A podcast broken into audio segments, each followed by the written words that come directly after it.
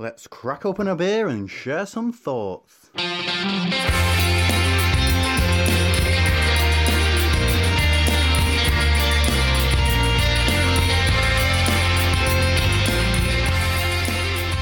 Welcome to Opinions, and we are back from our summer hiatus. Summer break. It's- It's summer gone break. already. In fact, summer's gone already. It was well, it was, it was a very quick break, wasn't it? Yeah. It's just It wasn't really a break. It was just like we had a bit of time away from the studio. yes, yeah, yeah, yeah. We pre-recorded uh, a show to put in there Yeah. while, while you was on your honeymoon. Yes. Um, but we'll get into that because I'm, Yep. sure, I'm sure you're going to be sharing some of that in your beer adventures. Uh, we have beer in glass um, straight away. We're starting off with uh, a beer, another beer from from Brew York. From Brew York. So first of all, thanks again to Brew York for sending such a wonderful selection through. Oh, absolutely! Eleven different beers. 11 different beers. I think over the last show and this show, we're actually going to have covered all eleven of them. Yes. as, as, as well. So, but there's a there's a very specific reason why we're doing the rest of them um, tonight because tonight's all going to be about fruit. And after this one, this first beer, the next four beers all have fruit Oh, present. fruity as a fruity So thing. first of all, let's say cheers. yeah, cheers. So this is um, time traveling taxi. It's a DDH Pale Ale coming in at five point seven percent. It's got a really nice nose, you know. It has, yeah. It doesn't have that sort of sweetness that I was almost expecting. There's, I mean, it's it's quite like uh, it's almost got a nose of almost like orange or lemon squash Yeah. to it. It's quite light mouthfeel, actually. In fact, it's a very lively can, but it's a very light, frothy head. It it's not like that sort of thick. Doesn't it's sort of what? It's almost like um, when you put fairy liquid in something. It's Yes, that sort of yeah. that sort of head retention. It is really light, but it's also really, really carbonated. So Yes. it's- So it's, it's, it, it's it feels like it's really, really tight in, in, in the mouth. Yeah, it's it- not. It's it's it, it's it's it's um it's not a, a very fizzy, gassy. Um, I was just going to say on the can, I hadn't noticed it before, but the arrival time of the time travelling taxi is minus ten minutes. So yeah, I think I'm sure I remember reading somewhere that it. It, it, it's based on um, ordering taxis on an app that give you an estimated arrival So time. like when you do Uber and those kind of ones. yeah, and then out of nowhere, they magically arrive outside, yes. e- even though they're still supposedly 20 Oh, minutes okay, away. that's quite. That's that's quite. I quite like that. Um, I have to admit, I'm, I'm very pleasantly surprised by how much I'm enjoying the beer so far because I've got that impression in my head. I've got the impression in my head these days that a DDH is going to be very thick, very fulsome. Yeah, Almost, I'm struggling sometimes to discern the difference between a DDH and a New England IPA. To be honest, at times, and this one definitely is not. Well, it's, And it's New certainly got none, none of that cloying or sugary finish No. that, that, that you normally get. It's got it's got quite a clean finish But- to it. The fruit aroma and the fruit flavours are really coming through, but they're very clean. They're very Yes, clean. Yeah, very much so. And I'd just like to say at this point as well, massive congratulations to Brew York, who um, they entered three beers into this year's World Beer Awards, and, and they've come away with a silver for the Imperial Tonkoko, which we did on the last show, Yeah. um, and that was a silver in the flavoured stout category. They got a gold in the UK sour category for Goose Willis, which is a beer we're going to be trying later on in this show. And then Well, it's got to be good then, Steve. If you want gold, you're going to love it. I'm, I'm, I'm going to abs- it must tick all the sour boxes. Uh, and then in the best barrel aged beer in the UK, they actually won the category with their uh, BBA. So I'm assuming that's a bourbon barrel aged. That's what I think it is. Tonkoko, which we were talking about Yeah. last time about the Tonkoko run. Yes. Which which Lee has come back to us to say that is a thing, but we'll come back to that later on as well. Um, because Lee's been very informative towards Oh, very some content into this show as well. So we'll be dipping in and out of things Yeah. that he's So, had to say so well. yeah, they won three awards. So congratulations. Uh, I, th- I think that deserves a little cheers to, to, yeah, to cheers. as well. Done, well done, Brew Congratulations to all the UK brewers. Yeah, there's loads of loads of Yeah. brewers winning. I I'm think- sure. I'm sure by the time that people listen to the show, they'll have seen most of the winners and stuff. But um, uh, there was there was some good awards for some good brewers in this in this country. Yeah, abs- absolutely, and a range of brewers as well. So Yes. from some of your more traditional ones to, to a lot more of your Yeah. kind of new wave crafty breweries, if you want, if you Yeah. want to call So them like I said, congratulations to them all. Yeah, absolutely.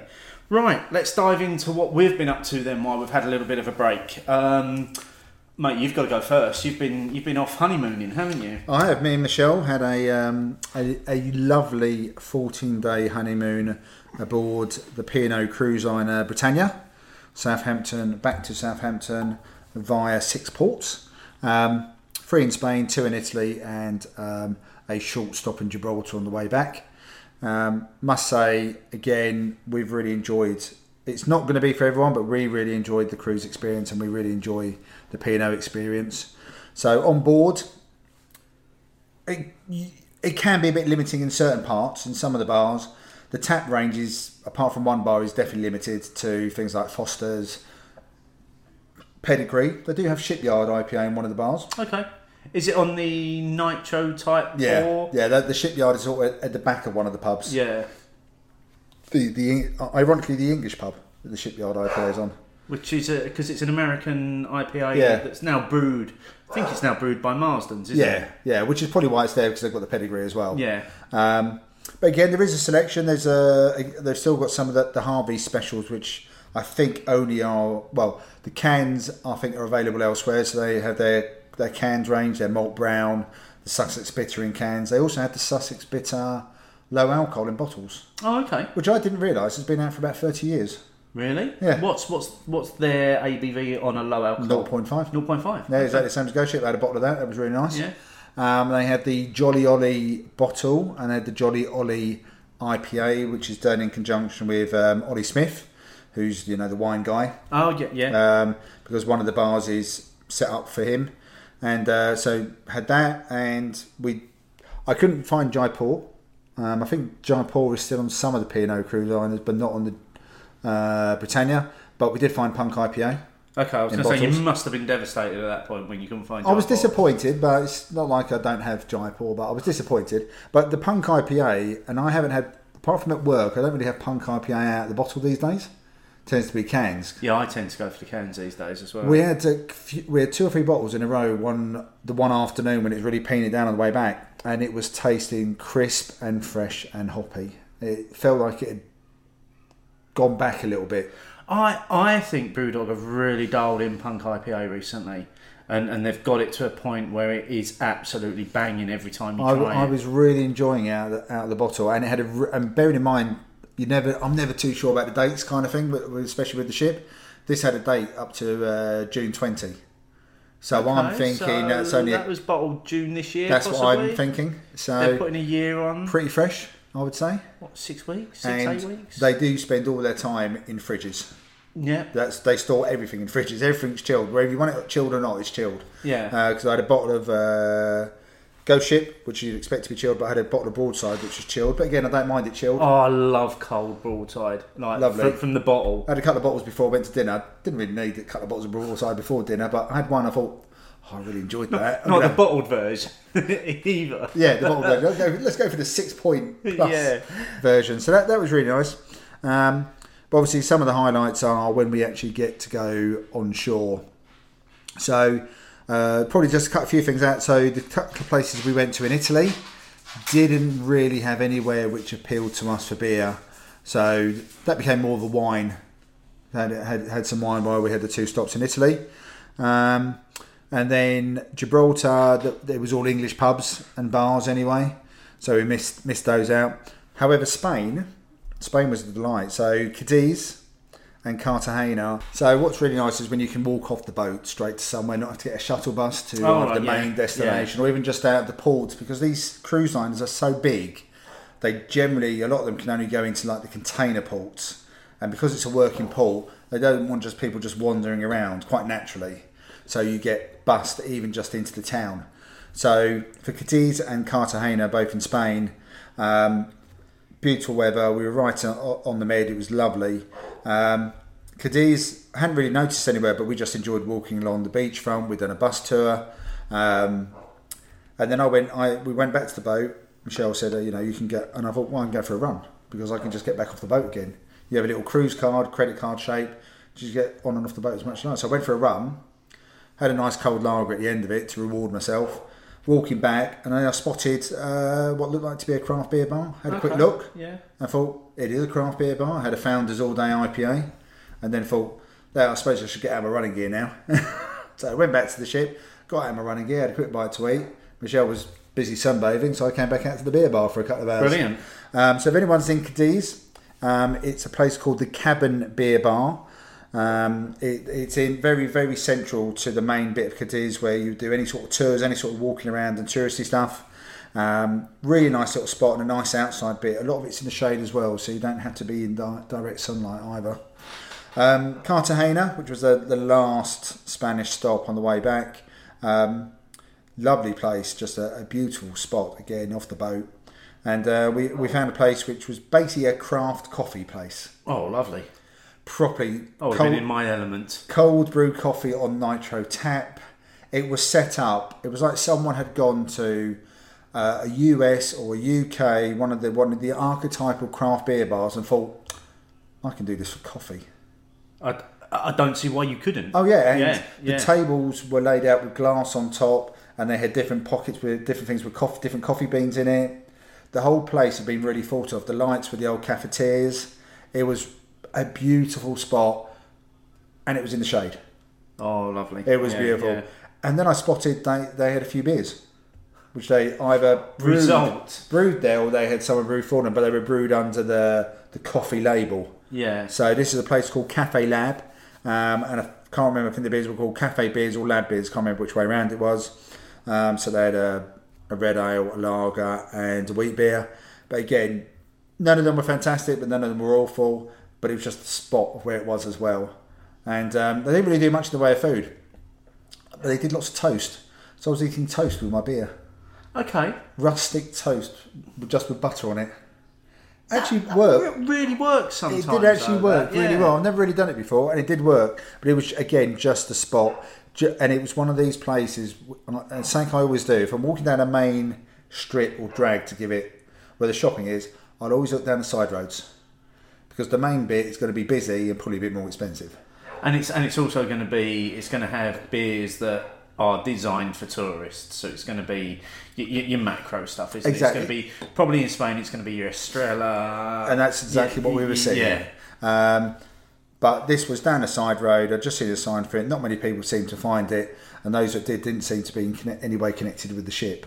So it was a lovely little find, and I spent a bit of extra time there because Michelle decided to do a bit of shopping. So I said, "Okay, I'm, off you go." I'm, I'm going to say here. Yeah. Certainly, some of the pictures you posted of it, it looked amazing. Oh, it was. You could seriously spend a bit. Like I said, you do the coffee first anyway, or if you wanted a break from the beer, you just go and order another fancy coffee. Yeah. The prices weren't too bad either. I thought.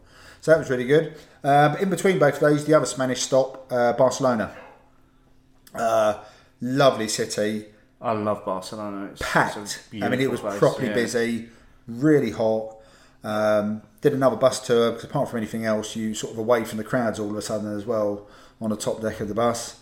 Um, I, I think those bus tours are the best way to see a new city, they give you a really good overview in a fairly short space of time. and then you can decide where you want to go Yeah, back to, and- and, then you've got the benefit of being able to jump back on the bus to get back to your starting Exactly, point. exactly.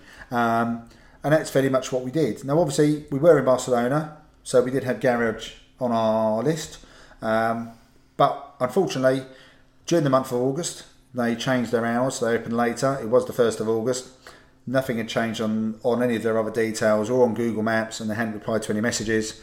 Um, so, haven't been to Garage. But we did go to some other places. There's a place around the corner called Beer Cab, which there seemed to be a bit of love for on Twitter when I mentioned, but I was in there. Again, they had, I don't know, 24, 25 taps. Nothing really sessionable though.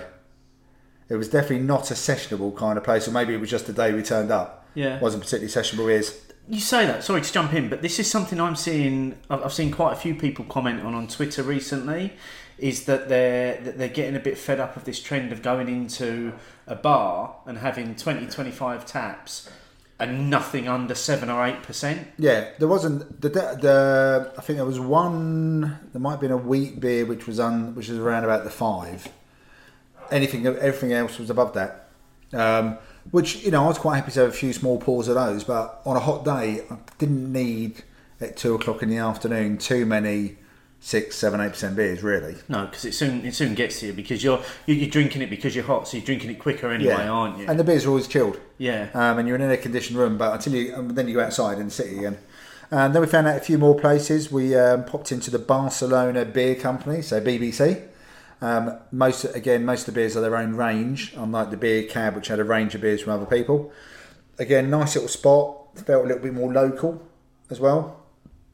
Then we stumbled on a place called Fabrica Moritz, which was definitely designed for people who wanted something a bit different, did their own beers on site, but definitely appealing to a, night, a late night crowd as well. Yeah. It was a big spot. It had a bit of a. This was the afternoon, but you could picture it later on, where a few more well-heeled people might be venturing in there um, and spending a bit more money, not just on the craft beers, but also on some of the other crafty drinks that they had available. But a very nice spot, and again, beautifully air conditioned. Yeah. And lastly, we popped into a place called um, Ab- Abradero. It's a real shame I went into a place which I knew I wouldn't be able to pronounce.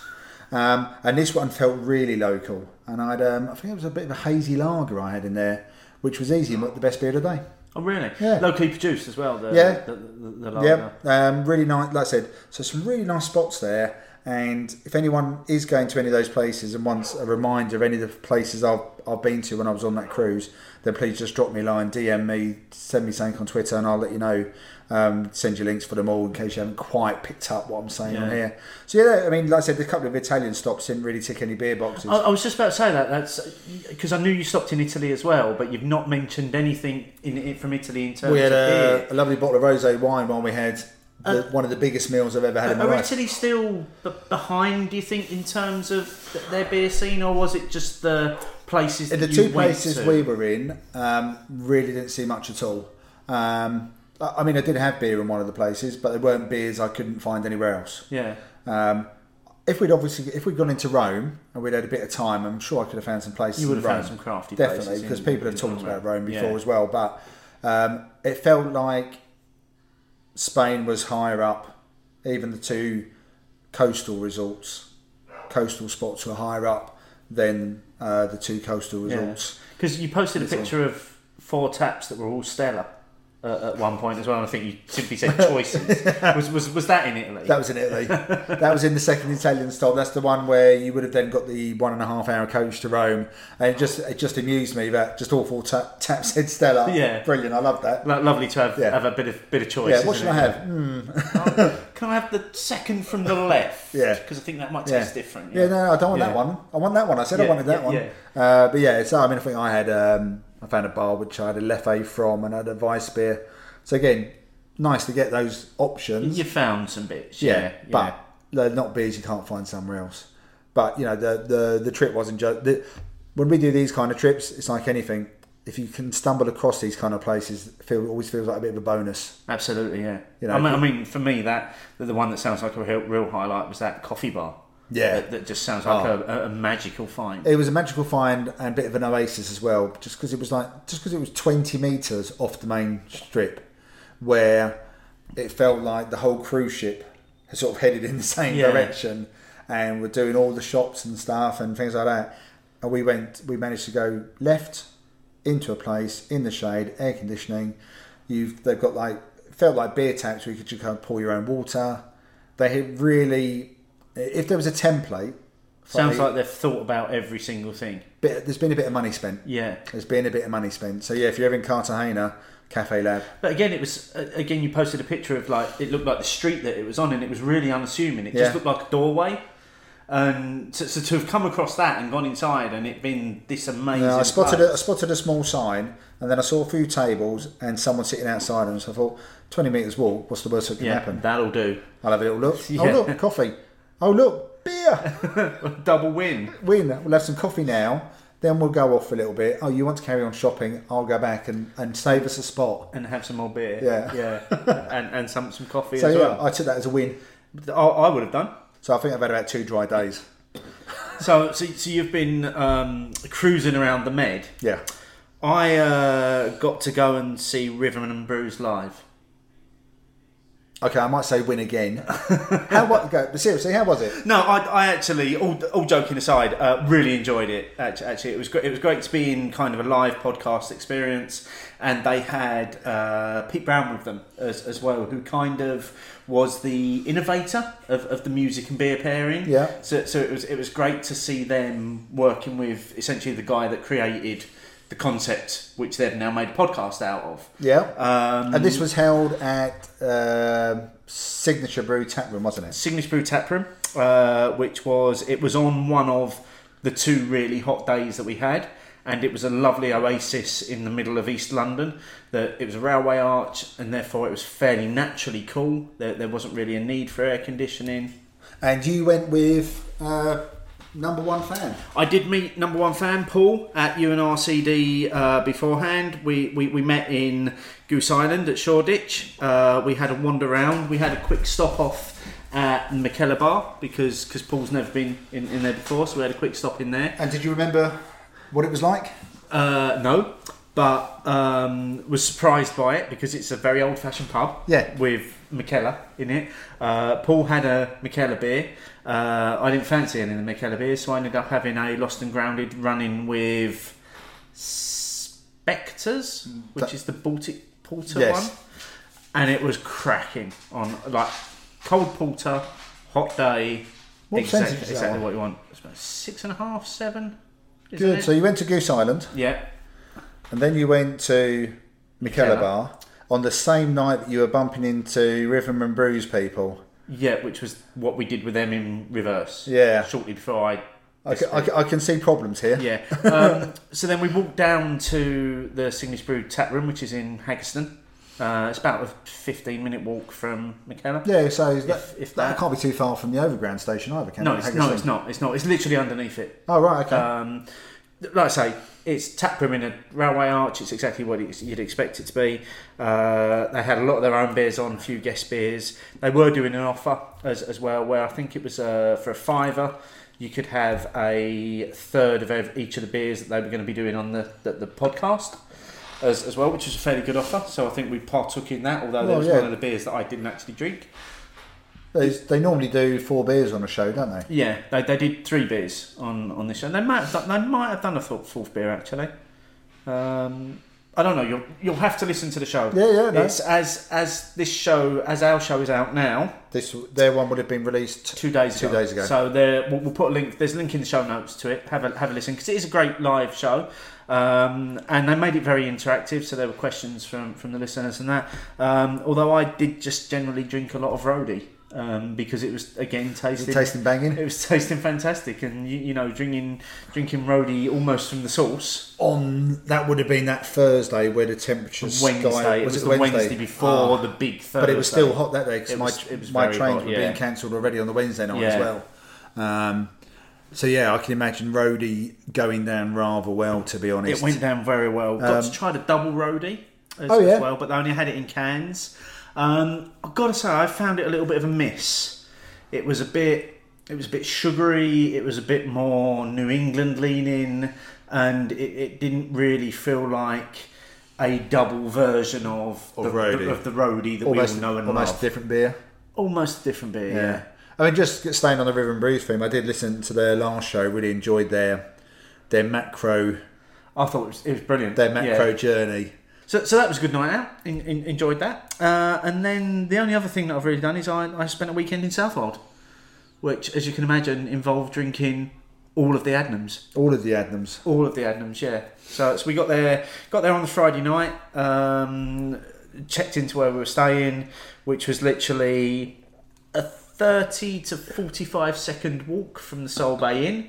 Damn. so you can imagine how disappointed I was. So for point. anyone who can't quite picture it, that's the pub which you can see the lighthouse behind it. Yes, yeah, of, of which And if you I then posted many pictures. yeah, and then if you turn round and had the pub behind you, you can see the brewery. Yes, it's, it's all on. Uh, there's an area called East Green, Yeah. and essentially in one corner you've got the the Sole Bay Inn, and on the other three corners of, of the green It's is the the brewery, brewery. yeah. It's itself. Uh, so- Yeah, and then tucked to part of it is then the distillery as well now, isn't it? Yes, yeah, which is kind of in on the main side. Yeah. So we started off in there on the Friday night. Uh, first pint I had was a, a seasonal that I had on called Freewheel, which was a, a, a seasonal sessional beer brewed exclusively with English hops. Had a pint of that on cask. It took me three gulps to drink it. It was it was re- tasting really I really think good. I had a pint of that at the Pelt Trader.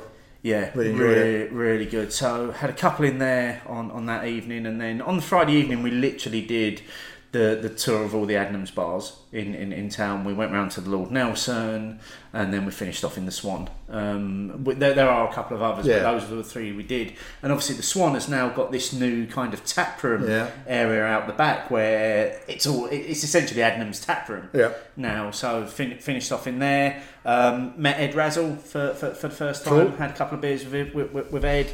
Um, and just had a really nice, nice Friday evening. Um, and then on the the Saturday, um, Fergus from from Adnam said, "Oh, do you know there's a there's a beer festival over at the Anchor in Walberswick this this weekend?" And I was like, "No, uh, we should go and investigate." So Walberswick, for people that don't know, is just kind of the other side of the river. Yeah, it's it's, it's you need you, the quickest way to get there is then by the small.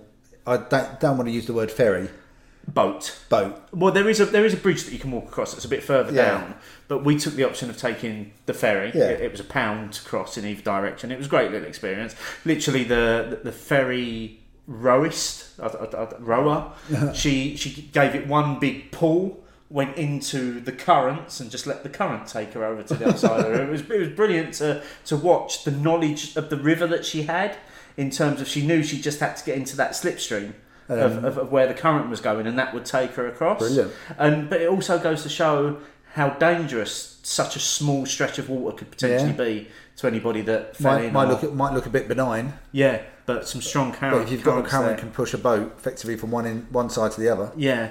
So we went over to the Anchor. Uh, it was a beer and oyster festival. How, Um, how were the oysters, Steve? I, I wouldn't know. I had the barbecue option.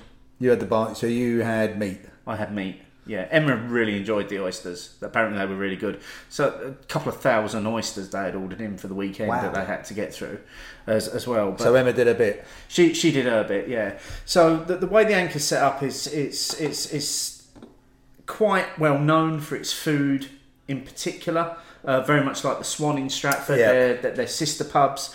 Um, but they've also got this shed out the back. So in the shed out the back, they had a dozen or so gravity beers on, on in there, and then inside they had a few on hand pump, and they had a few keg options as well. So Now, wasn't there a gravity beer that you were really impressed there, with? there was um, Burning Skies Plateau I had on Gravity, and it poured, and it was full of life, and it had head, and I was really, really surprised at how good Gravity beer could actually taste. It was the first time I've ever actually enjoyed a Gravity beer. That was until my second one, which was flat and lifeless. So that was the end of my Gravity experience. After, So did you have the, did you have the same beer again, um, or did you go for a different gravity beer? I went for a different Gravity beer. The, the, the, the second. So time. that's one of two things then. Either that barrel hasn't been looked after quite as well, or tapped, vented at the, at the right time, or just the skill of the brewer who put the beer in there in the first yeah, place. Yeah. Yeah, it's, it's one. Well, the first one I had was, as I said, it was Burning Sky. The second one was from Moor. Now, Moor know what they're doing when it comes Yeah. to cask beer.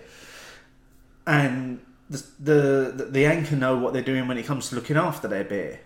So I can only put it down to the dispense method. But you had you did have a good. I, d- I, I- I did, but it wasn't as good as the beers I had from inside. So, so when I first got there, we walked in, and we had a look at what was on the, the hand pumps, and they had the uh, the, the recently released Adnams and Cloudwater collaboration, which was called So Many Different Worlds. Any good? It was amazing. It was absolutely incredible. It was um, so it's a reimagining of Southwold's bitter, their their, their traditional Oh, yeah. up bitter, um, essentially based on the recipe, but more hop forward. So Adnam Southwold bitter is very very malt forward. Oh yeah. The so many different worlds was very very hop forward. They were a completely different colour, and I actually did them side by side as well because they were both on hand pumps. I was like, perfect opportunity. I can do them side by side there were no similarities between them whatsoever. You couldn't you couldn't have said this has come from the same recipe. But then a reimagining Yeah. by But its very nature. what I found brilliant was the fact that Adnams have done this collaboration with Cloudwater. Is is is the one of the most traditional regional breweries have done, have done this collab with one of the most forward thinking breweries in the UK. But we have said that for a traditional regional brewer, Adnams are probably one of the ones. I'm not saying the only one, but probably one of the the few who have managed to not quite leap over to the crafty side, but definitely can straddle. Yes, I, I, very much so. Ve- very much so. And I'll, come back to that in, in a second as well. Um, so I had a couple of pints of that as, as well because I just had to.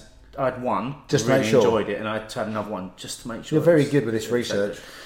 when I was ordering the second pint, I took a brief glance at the keg taps and noticed there was a Kernel badge there, and that was me done for the day with cask.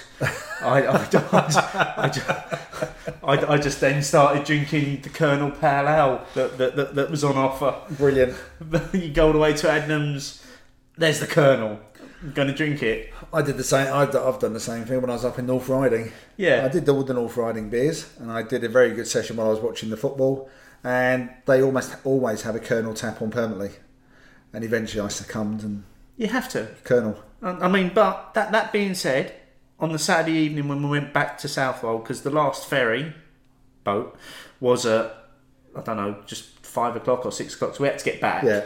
Um, we did then go back into Southwold town, and I did give the Adnams beers another good bashing. Good. And and then on the Sunday, I, I gave them a thorough bashing as as, as Well well. done. But um, Fergus was, was in town on Sunday, so he came and had a beer with us, and he showed he showed us around the um, dealcoholizing plant as, as well. Oh, what So the we- theme of the Ghost Ship yeah, Zero? yeah. So we got to, to have a look uh, at that, and, and essentially it's uh, it's half a dozen tubes that, that take the alcohol from the beer. That's, so it probably looks quite simple. Yeah, it, it does, but it, it's occupying a huge amount of space in Yeah. their brewery. But the, it's it's such a big part of their production now.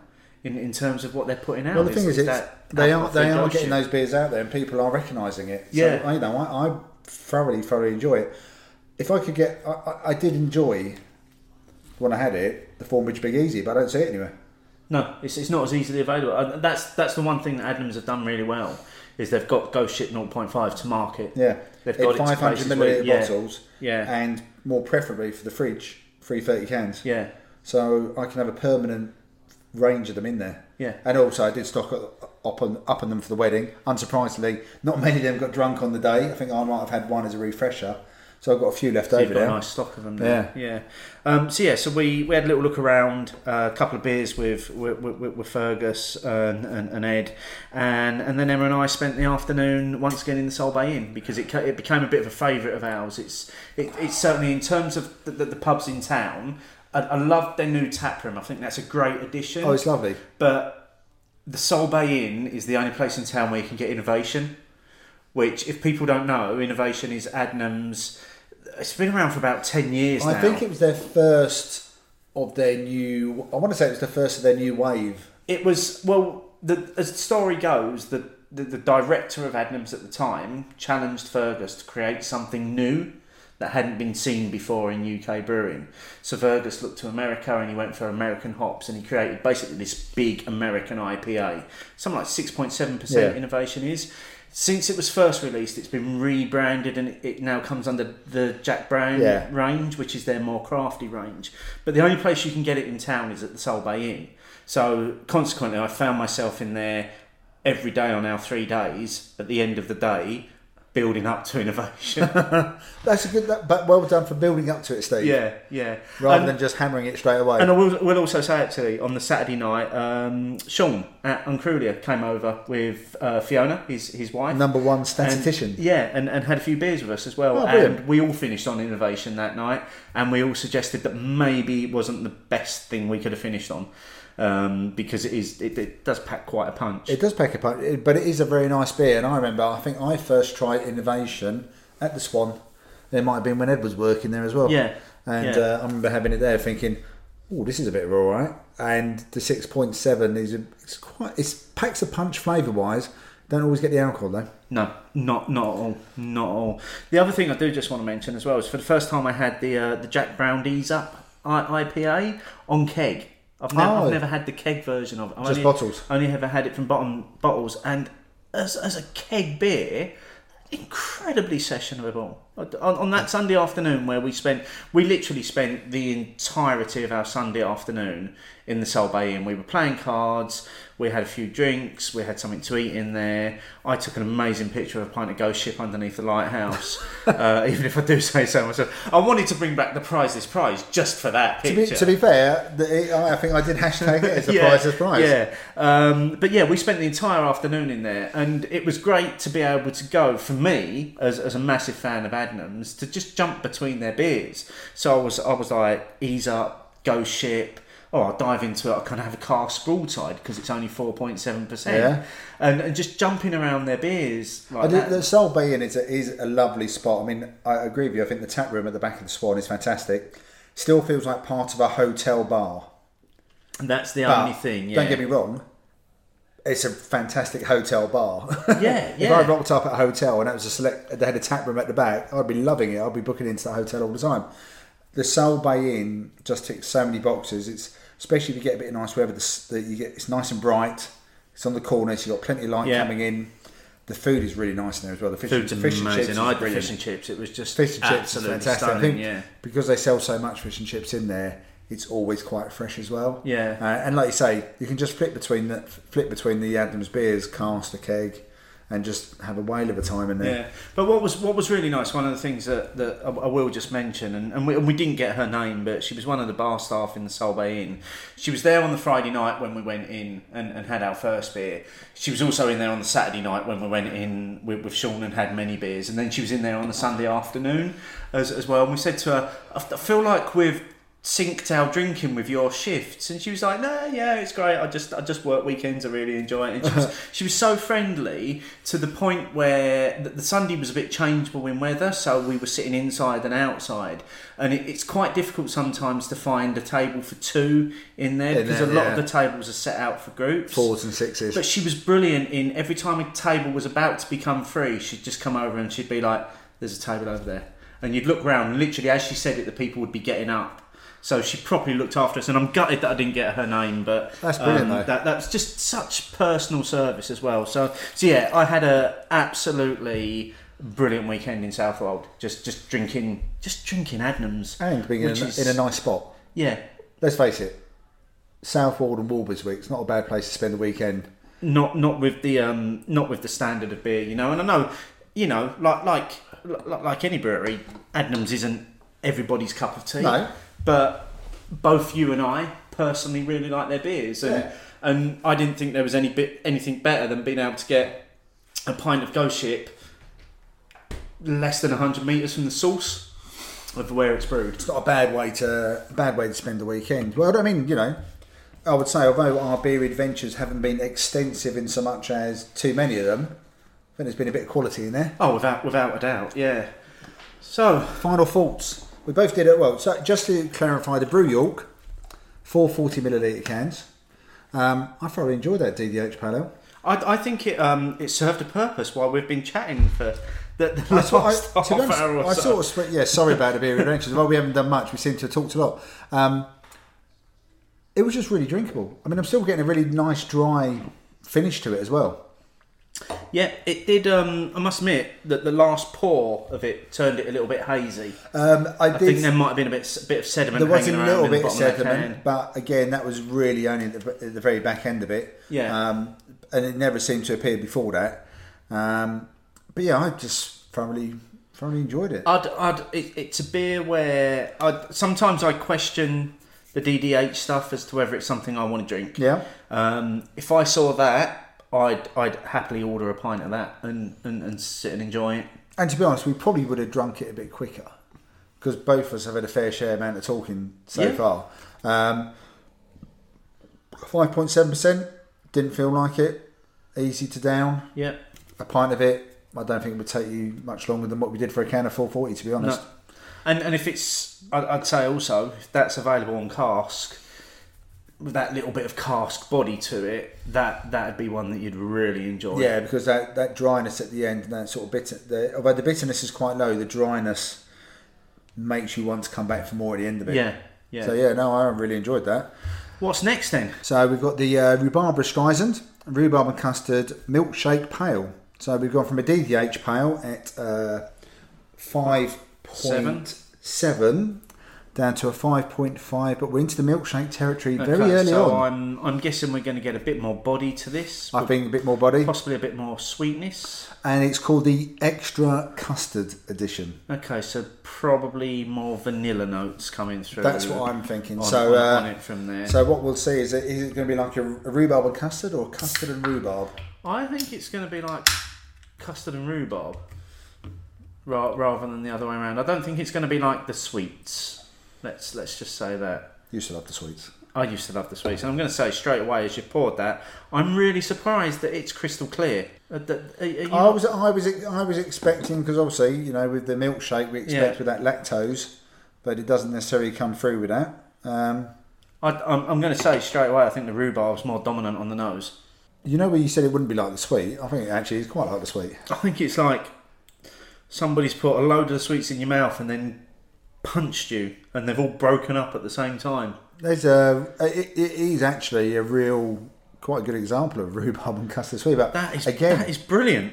there's a lot of dryness. But you know what I'm not getting is that lactose No, to sticky it. lactose. Yeah, I'm not getting that at all. I mean, um, let's see what the, the can tells us a little bit more information. It's not the easiest to read under this. Uh, to be because we fair. mentioned this last time. These cans have had these spider diagrams on them. Yeah, that, so the show you spi- where the flavours The are. spider diagrams is definitely very much on the malt, fruit, sweet, and mouthfeel side.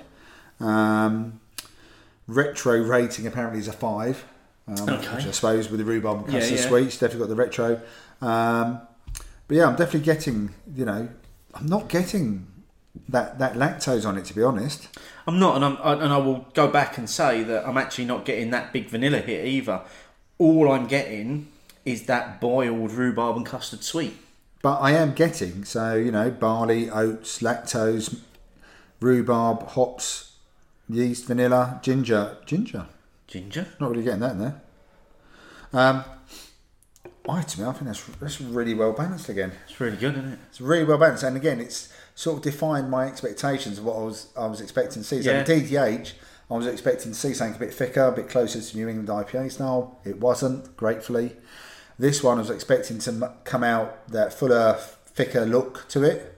And again, like you say, to be honest, if I hadn't known and someone passed me that, I'd just be thinking I've just been given a pale ale. Yeah, I, I- and I think that maybe goes to show how sometimes your your, your preconceptions maybe could work against you a little bit. In, in- Well, yeah, but I mean, the beer is advertised as an extra custard edition, rhubarb and custard milkshake pale. yeah, I, I would have expected something that would have been much hazier, a little bit thicker. Yeah, Um, but then again, it's five point five percent.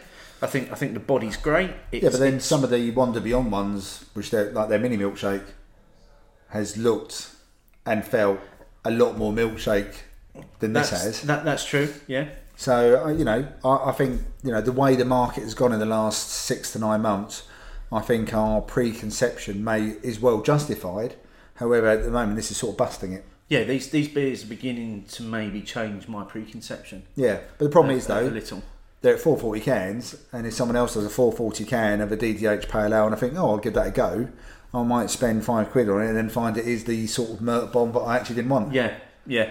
So, Which I know, suppose we're quite lucky that obviously we've been sent these. yeah, yeah, uh, know, don't get me wrong, and- but you know that doesn't happen for everyone, and it doesn't happen for us as consumers. No, no. The bulk of my beer drinking is as a consumer, and so yes, while I've had DDH described exactly the same way, looking and tasting completely different. But you now have an opportunity to maybe only spend three pound on one of these cans with the new Tesco range, Are we talking about Tesco? which is a lovely segue into the news. Um, yes, Tesco. Uh, uh, well, let's get into the news. Se- se- Seeing as I've now just in- destroyed that beautiful segue I built. Um, yeah, Tes- Tesco have uh, announced new range. Um, Yep, Domo Beers was on full Instagram Yeah. alert last week. gradually over five days. Um, some of the big hitters that came out was the uh, Brewdog and Cloudwater. Was New that the England first one IPA. they mentioned? Yeah, and, and I think he went on to say in the post that it's possibly the worst kept secret because everyone knew it was coming. Uh, 440 mil cans uh, uh, of that. Day two saw them add in a uh, collaboration. No, day two was stouts, and they, they announced a whole load of stouts, which I think is, in terms of supermarket ranges, is possibly a first that we're seeing in terms of some craft stout. In terms of craft stouts, definitely. So, so we've got Magic Rock's Dark Arts, Brilliant which I think is brilliant. It's and I popped into Tesco yesterday. That's currently at the price point of one eighty a can. 180 so a it's, can of it's at the same price point as Cannonball was. Currently not in the four for six though, even though it's at the same price as Cannonball that is in the four for six, which is I'm assuming it's because it's new. But even so, that's a six and a half percent straight up stout now available in supermarkets. And then there were a number of pastry stouts uh, uh, announced as well. So there was one from Wild Card, there was one from London Beer Factory, and there was one from Brewdog as, as well. Uh, then I think day three saw a West Coast IPA collaboration between Vocation and Magic Rock, Yep, which I'm quite excited about. Got to say, quite excited about that one because they said West Coast. and Magic Rock. Um, and then I think we saw uh, day four was a, some sours. One of them being a collaboration between Lost and Grounded and Brooklyn, which was a sour IPA possibly or a sour dry hopped. I couldn't keep up with all Dry of these. I was still on honeymoon when these all came out. Uh, and then the, the, the final one, um, as we recalled, was a couple of beers from Mothership, who are a brewery I've not come across No. before. One of them being a Brute IPA, and the other one being a collaboration with Fourpure, which was a double IPA, which by the looks of it, in, in terms of what was in the picture of the glass of beer, looks very much to be a West Coast style, Style. double IPA. Cool. So quite a range of new beers that Tesco have added, and despite what people might think of it, literally they're now at a point where they've got something for everyone. Yeah, like without going to that sort of granular level of detail, because obviously there are styles within styles and sub styles. But if you're talking about a broad brush of beer styles for the more modern interpretation of beers, crafty beers, whatever your particular phraseology might be, it ticks pretty much all those boxes now. Ticks every box. and at a price point which is rarely going to frighten people away. Now, don't get me wrong, there will still be people who might look at one can of beer and go, "Oh, three quid. Are you having a laugh? I could buy a slab for ten quid or whatever it might be." Um, but if we're talking about in the in the craft beer world, then that price point is massively competitive. Yeah, very much so. Um, I can still only I can still only say that I I couldn't afford even when we started recording, which was almost three years ago together, Steve. We couldn't have predicted this. No, abs- absolutely not. This range of beers from the breweries who are putting them in there. No, well, uh, let- let's let, let, let- let's take it as, as, it, as it is. I don't think everyone would have ever predicted to have seen a beer with the name Cloudwater on it on a supermarket shelf, Definitely not. uh, even though it is essentially a brewdog beer. Still Cloudwater. It's- it's still Cloudwater. This It's- was the first version that they worked together on. Yes. Isn't it? They still work together on it. It's still got Cloudwater on it. I certainly would not have predicted a beer with the words cloud and water. No. The, the next one for me is if, if you if you now look at the range of Magic Rock beers that you've got in, in, in Tesco, you, you've got Inhaler, Sorcery, you've got Cannonball, and you've now got Dark Arts. I mean, I, I'd be buying Cannibal and Dark Arts. as, as well. I I mean, Dark Arts is an incredible. If you're looking for a straight up, adjunct free, old school stout, Dark Arts. Dark Arts. Well, isn't that everyone wasn't that one of the beers we introduced to men behaving boxes. It badly? was, yeah, Because we wanted to do the straight up yeah, stout, yeah. nothing fancy, just brilliant. And and then the other one for me is a collaboration between Lost and Grounded, who until now have been only exclusively available in Waitrose. Their their own beers. Yep. have only been available in Waitrose, but a collaboration with Lost and Grounded and Brooklyn, which by all accounts Garrett Oliver was personally involved in that collaboration as well.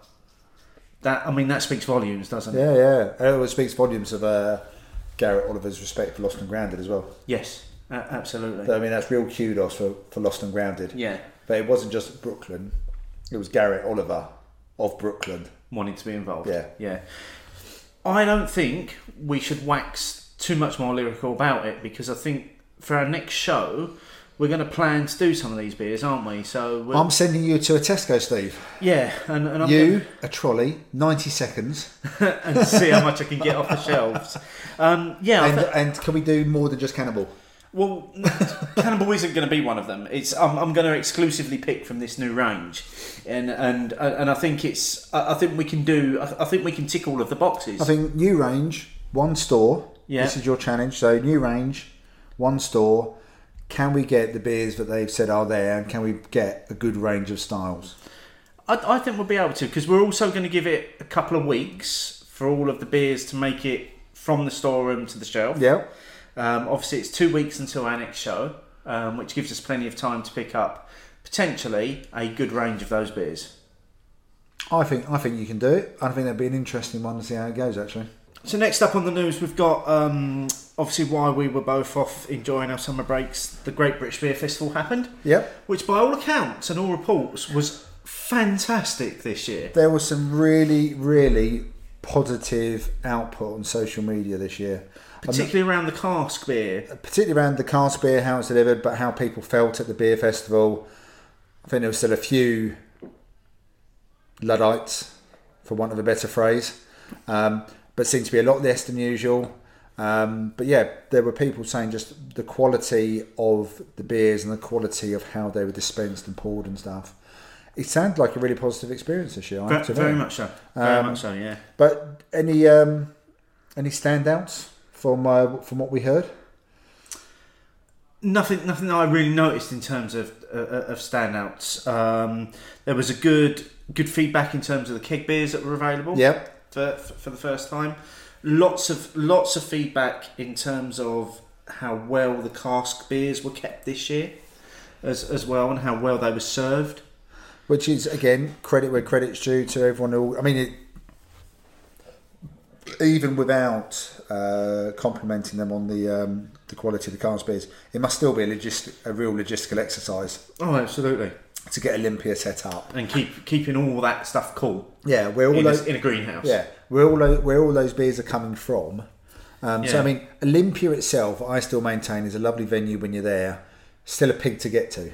Who won this year? Because I don't, don't know if I So, noticed. so, so yeah, there was an obviously uh, every year on the first day there's the announcement of the champion beer of Britain, which is essentially uh, whittled down from a series of sub competitions. So there are. It starts off at regional level. There's regional where- ones and the Winter Beer Festival Yeah, as well. that gets included. So and then they all get fed up into style categories. And then it's the style categories that are announced. The winners of each of the style categories are announced at the Great British Beer Festival, and then from each of those, the overall champion beer of Britain is, is, is selected. All the tasting's done blind, so nobody knows what, what, what they're drinking. Um, but it went to um, a beer called Shere Drop from Surrey Hills Brewery, which is 4.2% English Pale Ale. Uh, certainly not one I've heard of No. be, before. No, um, again, you don't know how far it might travel from its local local area. But you know, first of all, congratulations. Absolutely. Had a big act to follow last year after Siren's Breakfast Stout. Yes. That was yeah. a big act to follow. So a very different beer and about two percent less, I think, as well. Yeah. Um, but no, I mean, I, what you need to do is you need to almost be hoping you can pick out which beer might win if you want to have some chance to of track tasting it it, down. Yeah. because it goes quickly on the Well, day. apparently this one quite readily available. A lot of people have been tweeting in the last couple of weeks since the Great British Beer, Beer Festival that they've seen it in their local pub. Sort, sort Oh, of thing. brilliant. So I think if any of our listeners have tried this, please let us know wh- wh- whether you Yeah. tried it, did you enjoy it, what was it like. Use hashtag opinions, and and, and we'll find you. Next up, we've got, uh, and this is a great campaign, um, and, and it's one that's maybe long overdue as well. So, the the Benevolent is a trade charity within the beer industry that provides help and support to current and former employees of the drinks industry and their families. And the hashtag Not Alone campaign was launched last year as part of an initiative to centralise mental health as a key area of focus for the charity, as well as trying to launch the uh, helpline that they're looking at creating for the campaign. Uh, as we know, um, we've done some work in the past around Yep. mental mental health in the industry, but the drinks industry sees an average of one in three people suffering from various mental health issues, which is higher than the national average of one in f- in four people. Which is still, in- a, which in- is a high number anyway. it, it is. Um, and, and all this was based on, again, something we've mentioned in the past was the reporting to mental health in the drinks industry, uh, where 46% of the respondents are on top of their mental health, against 59% that rated their physical health being good or very good. I mean, those are still relatively low numbers in terms of when you think of, if, if, if you think of the drinks industry, you've got to think of every element, haven't you? Yeah. So you've got to think of the breweries, sales, marketing, Frontline. frontline, bar staff, servers, ev- everybody. That's that's a lot of people. That's a lot of numbers you're talking about there. So between the 15th and 31st of August, um, essentially what the charity is trying to do is just raise awareness of, of what they do uh, by using the hashtag not alone. Um, so if if you're in support of this, we would ask all of our listeners uh, maybe to tweet a message in, in, in support of, of the campaign. Use the hashtag not alone and also tag into your tweet at Drinks Charity UK to show that you're supporting what they're doing. Yeah, and this will run up until the uh, 31st of all, so plenty of time to still get Plen- involved. plenty of time, and they and they do say actually, if if you carry on a little bit after that, then it doesn't Yeah. matter. It's still raising awareness. But uh, you know, especially uh, with the bank holiday weekend coming up as well, I'm sure Yeah. that that can be quite a busy time. That can be a bit, bit stressful as well. Absolutely. I think I think it's a great initiative, and also the fact that they're they're really homing in on this. You know, this it's been such a stigma about mental health, and and that goes across all industry lines as well. Um, you know, if you have a, a broken toe or broken arm, people are very sympathetic. You know, stay at home, wait till you're rested, or or if you do come in, let's uh, let's make you more comfortable. But anything from the neck up, and people are either reluctant to talk about it, or people are, re- or more importantly, people are reluctant to listen to it. yes, yeah, abs- absolutely. So anything that raises awareness and gets people involved and helps people to either speak out about it or go to seek help from just one person can only be a good thing. Yeah, wi- wi- wi- without a doubt. So, so please, folks, uh, get involved in that with us. And then finally on the news, we've got the story uh, that came from the BBC in terms of. Um, Who thought this would? who thought that this would make the BBC? so shall I just read the headline? Yeah, UK Trappist beer brewing monks struggling with demand. So, a year after uh, Tynt Meadow was released by Mount St Bernard Abbey in Coalville, Leicestershire, uh, comes the report that um, they're actually struggling to keep up with the demand for the beer from the, the, BBC. Now, that wasn't good enough for us. well, the BBC are demanding so much beer from Tynt Meadow. No, just just, just in, in general. But um, yeah, that wasn't good enough for us, a, a BBC No. news story. So uh, we sent our intrepid Midlands correspondent, the Owl Lady, um, back to Coalville to spend another afternoon with the uh, amazingly chilled Father Eric to actually talk to him about a year on from Tynt Meadow being released. Can't believe it's a year though. I can't believe it's a year. It's and it's almost a year to the date as as, as we release this podcast as Brilliant. well since we tried it. Um, so, so yeah, we've got a wonderful interview coming up now uh, with with the Owl Lady and Father Eric.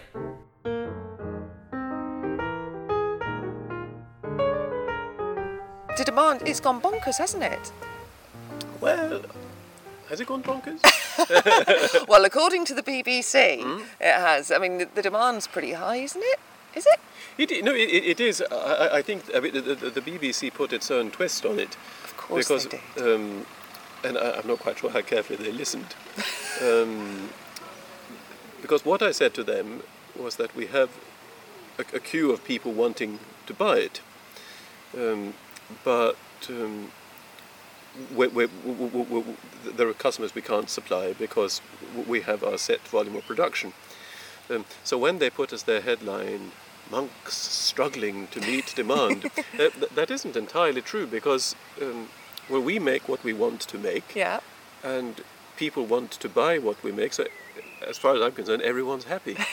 So you're not feeling any pressure at all? Not it's really. just no. No, I mean that, that, that's uh, that, that's one of the decisions we made when we started. Hmm. That we would run the brewery in such a way that it's it, it is compatible with the rest of our lives. Mm-hmm. We've just, I mean, after a year, we've just about found a good rhythm now. Good. Um, so we're going to stick with that. Oh, how many people are working? Is Brother Michael still? He, he, he's, he's spending some time in solitude at the moment. So he, he lives in our hermitage. Yes. Um, and I think I think, think we're about eight who, who Gosh, are on okay. the crew now. So we, we were bottling this this morning. And th- th- th- that's that- that's a, I mean that's a boring detail, but it's it's an organisational change that made a, made a bit, big difference.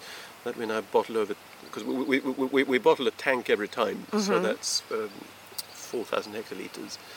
We used to do that in one day, which was a very very long shift.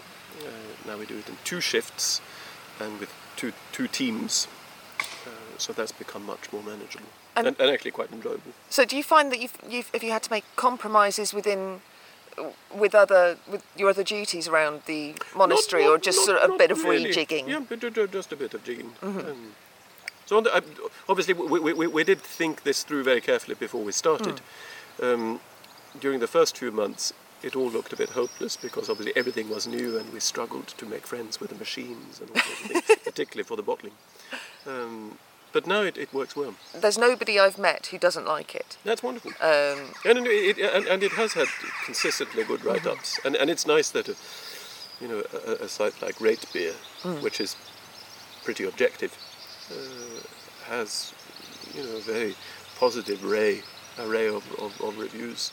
I have to say as well, it's aging beautifully because of the beers you kindly gave me Yeah. the last time. Um, I decided to keep them and have one a year. Okay. Um, but obviously it hadn't been a year, but I did have one at Christmas. And comparing the one that I'd had the previous July to the one I had at Christmas, it would just you can really tell they're going to keep on aging beautifully, and that was it was delicious. It really was. I should think so, and, and, and, they'll keep for longer than the two years Oh. indicated on the bottle. Now, the first time that um, I met you, you said that you were going to just stick to the one style. That was it, like very much like Orval you compared it to. Um, is that? Are you at all curious about doing another one alongside it, or I think we're vaguely curious, but um, we can keep our curiosity under control for the time being. has I mean, has, has Brother Michael tried any recipes just for just for himself? Not, I mean, obviously not to. No, I don't think sell. so. We, we, we have um, because I mean, it- has to be said this has been a very intense year, Hmm. um, and we've been keen to um, to really work out a, a good schedule to, to, to keep uh, obviously a high quality and and, and, uh, and to make sure that the that the that, that the beer remains constant um, both in, in character and in quality and that's been a sufficient challenge really for this year. Have you? I mean, what would you say? Have there been any lessons learned over the last year? What? I, yeah, well, uh, certainly. I mean, we, we've learned lots, but, uh, and uh, um, mainly s- simply about about the procedures Yeah. for, for, for making it. Because when, when I think about it now, it was a bit of a madcap um, scheme, really, to set this up from day one, just doing it ourselves without anyone who'd done it before. Obviously, as, as I mentioned when we met last year, um, we do have a, a, a brewmaster consultant who advises us, but he lives in Holland.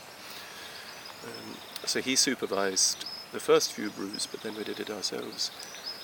Um, and the, the bottling, especially, has, has been quite challenging. Where? How far are you dis- distributing it now? I mean, is it going overseas? Yes. Um, so we have.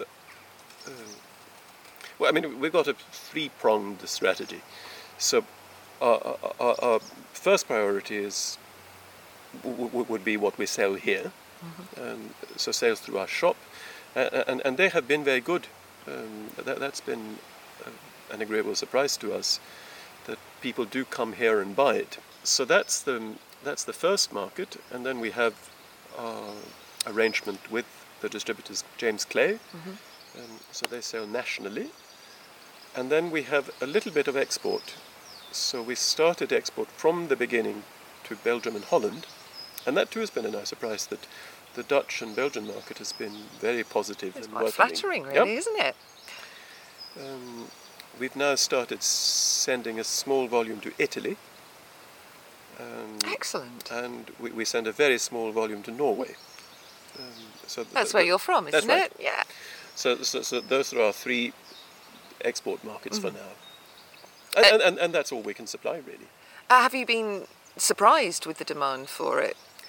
I, I think we've been surprised by the demand coming from Holland and Belgium. Mm-hmm.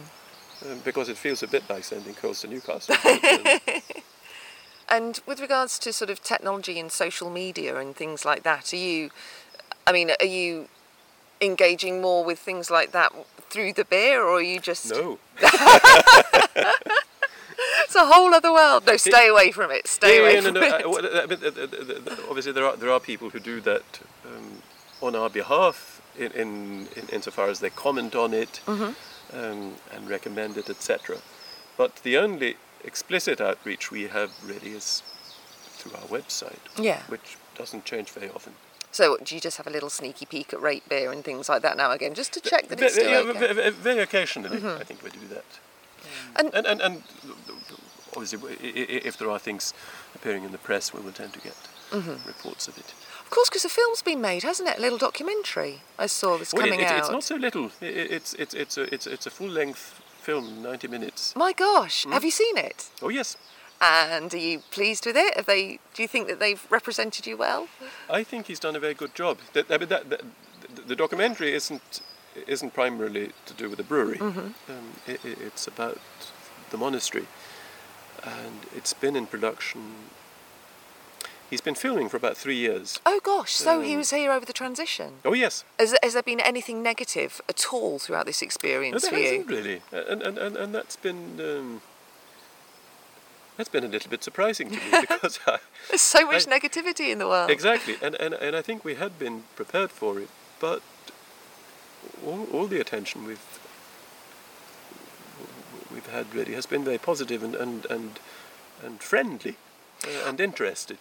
With the world of social media and the way things are rated and commented on now, it was just something for yourselves. And but from my side of the fence, it's blown up. Yeah, and and that I mean, that, that that too is I mean it, it, it's a sort of it's an amusing paradox that people occasionally ask what we do about marketing, and we haven't really done any marketing.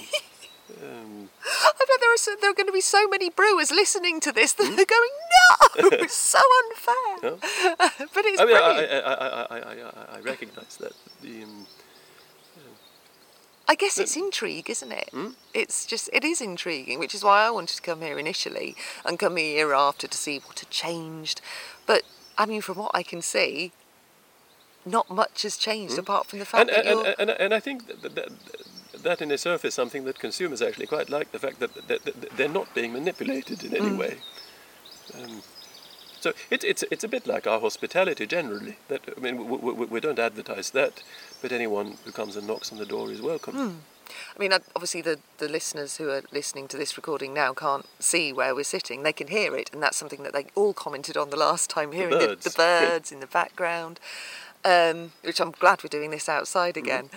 It just seems to be ticking along so beautifully. I'm really pleased. I mean, I feel privileged to have seen it right at the beginning, and Yeah, yeah, no, I, I, I, I dare say we were all a little less chilled last time we were here. I think Brother Michael wasn't anyway. Gosh, bless him, because it was this kind of heat, wasn't it? It wasn't mm, working as smoothly as you said the last time when you were just preparing for the first No, big no, no, that- that, distribution. that, that, that was a nervous time. Yes, but it doesn't seem like you had any reason to be nervous. It seems like it all went very, very well. Well, no, it, it, it, we, we, we, we have we have been fortunate and we have worked hard. And I mean, I, I must say that we, we have been extremely well advised um, about, by the people who helped us set it up. So th- I think the fact that we put, as I said when we last met, you know, we, we talked about this and had it on the drawing table for about three years, four years almost, before we actually started. Um, and that has paid off. I don't know about you, mate, but I was absolutely transfixed by that interview again. Again, same thing. First of all, nice bit of bird song in the background. Oh, It's it's just brilliant, isn't it? That just that, that sound of the outside and the birds. It's just it just takes you to a different place. Yeah, because it's there and it's not there. yeah. You don't always notice it. I, I so want to visit. This, yeah, yeah, definitely. This, this abbey, I think we, really def- do. we definitely need to go and uh, you know meet Father Erik. It feels like Father Erik's done a few interviews He's, he's got a little bit more honed in his interview style. Well, he felt a lot he? more relaxed because he was quite. He was always quite chilled with his interview Yeah. with Danny last year, but this year he just felt relaxed, chilled. Didn't really mind what he said. You know, I love the fact that he mentioned rate beer. Oh, that was brilliant. Yeah, yeah. It's, it's clearly he's done his research Yeah, now, now, now as well. But I think in terms of the the the, the, the, the, the BBC news story saying they can't keep up with demand, and what he had to say about that, I think that the, the quote was, "We make what we want to make." Yeah, they're making what they're making what they want to make, what they can make, what they can bottle, what they can send out. and and not, nothing else is going to dictate to them. They'll they, they're going to do what they want to Yeah. do. No, I, I, I, I did like that. I mean, I think it's a great, still a great headline from the BBC though. Oh, without without a doubt, yeah. But again, more publicity for them without them doing anything. Yeah, yeah, and I was, I was also quite intrigued in, in terms of what um, Danny was saying that she's obviously tried the beer a little bit on from when it was first released, and she was saying that she thinks it's beginning to develop lovely. Like Yeah. I did notice uh, there was a bit of comments on uh, Twitter about it not being um, similar to some of the, the, the Belgian Trappist beers, but th- uh, if I remember correctly, that was never their they aim. never set out to do that. No, what they wanted to do was to produce a traditionally English beer, Yeah. But in the Trappist lifestyle. which I think is fairly much. Well, that's what I thought last year. Yeah. I think you thought it as well. That's what they did last year. So this is now starting to mature a bit. Maybe I don't know, old ale kind of feel to it. Um, it definitely felt it had more to give last year. Absolutely, yeah. And we, I think both you and I have got a bottle tucked away Still from that very first batch. from the first batch. Yeah. So I'm very curious, but I'm still I'm going to hold off a little while longer. it's one of those ones that I just don't know how long to hold Yeah. on to it. Although Far Erik was again, this, he was very definite about this, but he said he'll definitely go past those two years. yeah, yeah. they've, So maybe they've, got on it. So he- hang on to it for a while. he's very confident about that bit, wasn't he? Yeah, yeah, without a doubt. But massive thanks to to Danny uh, at the Owl Lady for going up and, and doing that interview for us, and, and thank you so much to Father Erik for giving up his time again and, and, and giving us another, as far as I'm aware, exclusive interview in, in, in terms of where where they are a year on. Yeah, definitely, and um, you know, hopefully this just carries on. Oh, wi- without a doubt. Uh, you know, long may it continue. Yeah, I, just, I also like the way you just said, yeah, we're not going to do any other beers. No, we- we've we've got this one, and, and yeah, that's enough. we've pretty much nailed this one. We're just going to carry on. Yeah. because it's not their primary focus. That's not what they're for. No, but I, I, I loved. I, I think he spoke in there about how essentially the the, the, the the making of the beer is funding their new roof. Yeah. In in, in the abbey, and I, and I think that's brilliant. But that's the lifestyle they lead. that was isn't the it? idea. So you know, a lot of them do cheese, and other consumable products, maybe some breads. They've chosen to do beer on this occasion. Yeah. They've, they've obviously looked out and seen what seen what seen what else happens. They don't use social media, and yet, according to the BBC, they can't produce enough of the stuff anyway. I know, and that and that's that's that's brilliant. Yeah. that's just absolutely brilliant. Um, final thoughts on the, the, the, the beer that we've been drinking. I would say that the more I drank it, I think the vanilla, the custard element of the rhubarb and custard started to come through. Maybe it's started to warm That's what I'm thinking. a, That a, a little bit. sort of lends itself to that coming through. I think there's a little bit of tartness to it. Yes, I, I, I agree with that. I think I was I was leaning a bit more towards sour, but I think no, it's definitely got that sort of tart edge to it, but a very soft Yeah, yeah. tart edge to it. What, what what I've got left in my mouth is, is, is literally the feeling that you'd have if you'd been eating rhubarb and custard sweets, the the, the, the boiled sweets with the sugary coating. Constantly crun- Yeah. crunching them, and then going, I'll have another one. yeah, So, for those listeners who are having a quarter, mm. a quarter of in a little white paper bag. Yeah. yeah. and literally you demolished that in about half an hour, just one after the other. And then you'd be left with that tang all afternoon, wouldn't you? In, in, oh, you were coated. Yeah, You'd coated. that's what this beer does. Yeah. Which, which, in terms of, is it doing what it says on the tin? Absolutely, yes, it's doing what it says on the tin. Yeah, and it may or may not. I mean, as it happens, I- I've really enjoyed it. It may or not be your kind of thing, but it's definitely known what it set out to do. Yeah, and, and that's interesting because that was the extra custard version. Yeah. It would have been quite interesting to have tasted the normal version Yeah. as, as, as well to see what the flavouring was like on that, I think. But no, you know, two two rhubarb, beer, rhubarb beers running. Absolutely.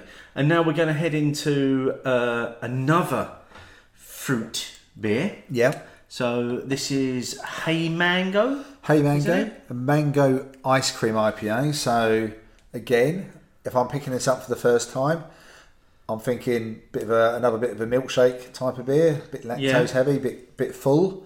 Uh, Maybe got- mango ice cream. Maybe you'd Yeah. be more leaning towards a sorbet. Would, would you rather Possibly. than an ice cream? Um, it says generous mango, vanilla, citra, mosaic combine in this big-bodied ice cream IPA. So it's a mango, citra, and mosaic.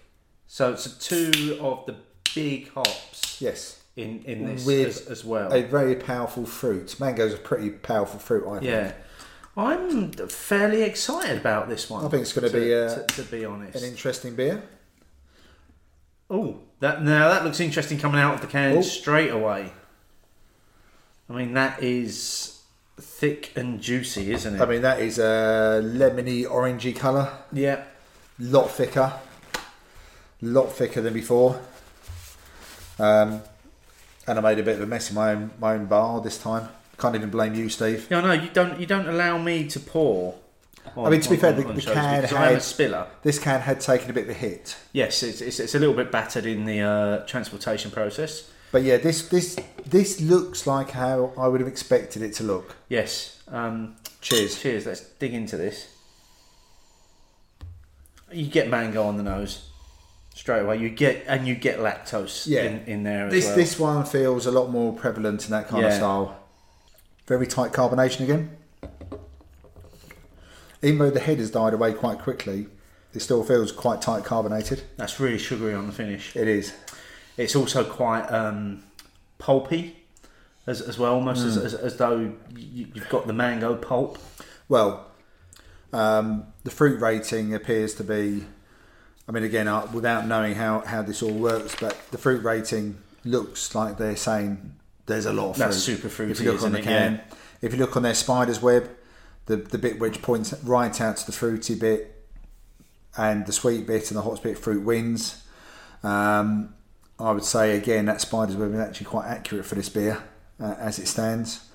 Uh, so we've got barley, oats, lactose, apple, mango, hops, vanilla, tonka.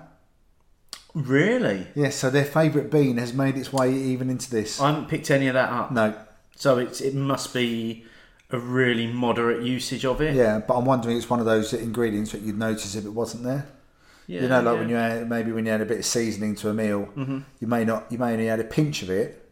not not notice it, but you may notice it if you don't add it. Yeah. Um, I'm undecided about whether I like this one at the moment. Th- this might might be interesting as this warms as to whether it gets better or worse. For me, I'm probably going to be keen on not getting too warm. I, I don't want it to get too warm. I want to. I, I mean, it.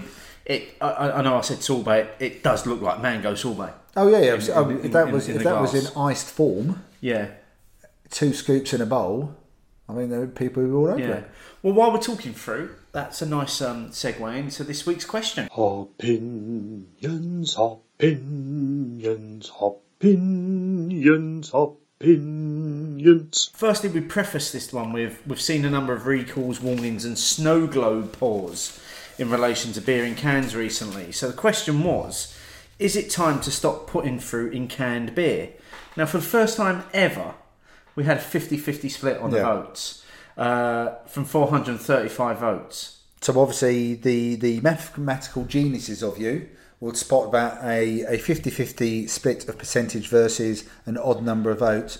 I'm just assuming that's a Twitter rounding up. Rounding it's got, down it's got to thing. be some sort of algorithm, hasn't Yeah. it, in, in, in terms But of how they essentially, round up and essentially that is if it was a, a vote for government, there'd be a recount anyway. So let's Yeah. just say it was a split vote, 50-50, which yeah is the first time it's happened. It is. It is absolutely. So we've got quite a lot of comments this week, and obviously, as, as, as always, we can't feature all of the comments that we had, but there is a link in the show notes, and if you want to click on the, the link to the question in the show notes, you can go through. You can read all the comments. But in addition to all the comments we've had as well, we've also had a few. Quite a lot of input from so Lee at Brew York Yep. uh, was was quite happy to input into their use of fruit in in, in beers.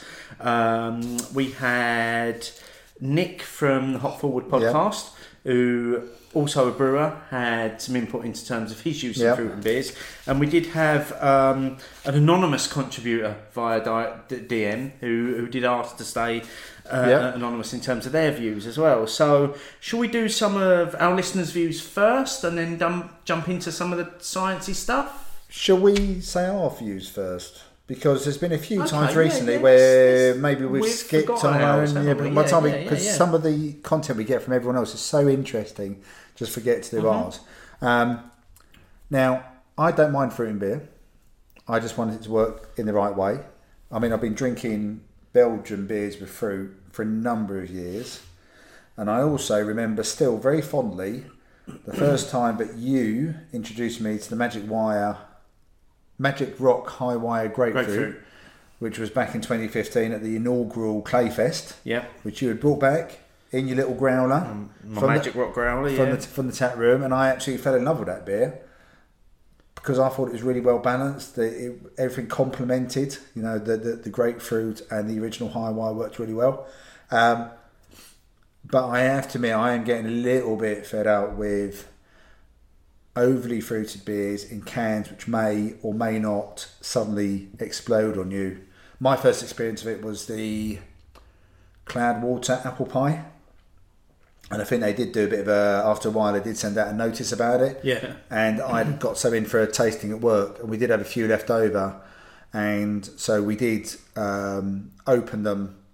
We've got a few kitchen areas in the in the workplace which we can use, and we did. And a couple of them, if that had been opened up as part of the event, I probably would have had a few problems myself. Really? Yeah, because they did explode. Yeah. Once a little bit of pressure had been released, it went bang. Um, so I understand the want, the desire for innovation, both on the part of the brewer and on the part of the consumer. But let's just get it right. Yeah, let's let, let's make sure we're, we're checking things. Let's get it right. Let's Yeah. get the quality control right. Let's not get the quality control right on day one just. Let's get the quality control right on, on day seven, week four, three months. Just because you recommend that you someone keeps it cold all the time and drink it within six weeks of being produced, it's not always going to happen.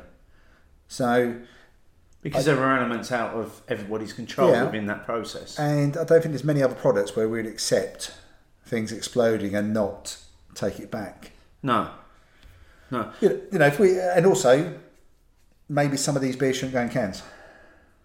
That there is that point For me, as, as, as, as You well. know, yeah. if, I, if, I, if I go to if I go to a place like Cantillon, all their beers are in champagne bottles with corks and wire tops. There must be a reason why they do that. yeah, abs- absolutely. There's got to be a reason why they do that. There's things going on in that bottle that Yeah. you don't know what's going on in that bottle. But that bottle can hold it. yeah, obviously not guaranteed. You could have an extreme turn of events like they did in, in one of those breweries in Belgium where all the temperature control went off, went really hot, and things started exploding everywhere. But let's assume nothing like that happens.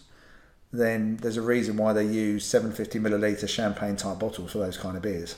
Mm-hmm. And perhaps we're just trying to be maybe two steps ahead of where we want to be and two steps ahead of where we need to be. yeah. Okay. But personally, I would say yes, but do it right. okay. What, what's your feeling? I'm. My, my, view is is that I've got to say I'm I'm not a massive fan of it of of, of fruit in beers because I'd rather let maybe the other ingredients do the talking. So if, if if you've got a hop that gives a characteristic of a flavour of a fruit, then be more skillful with those hops and, and use those hops to give those characteristics.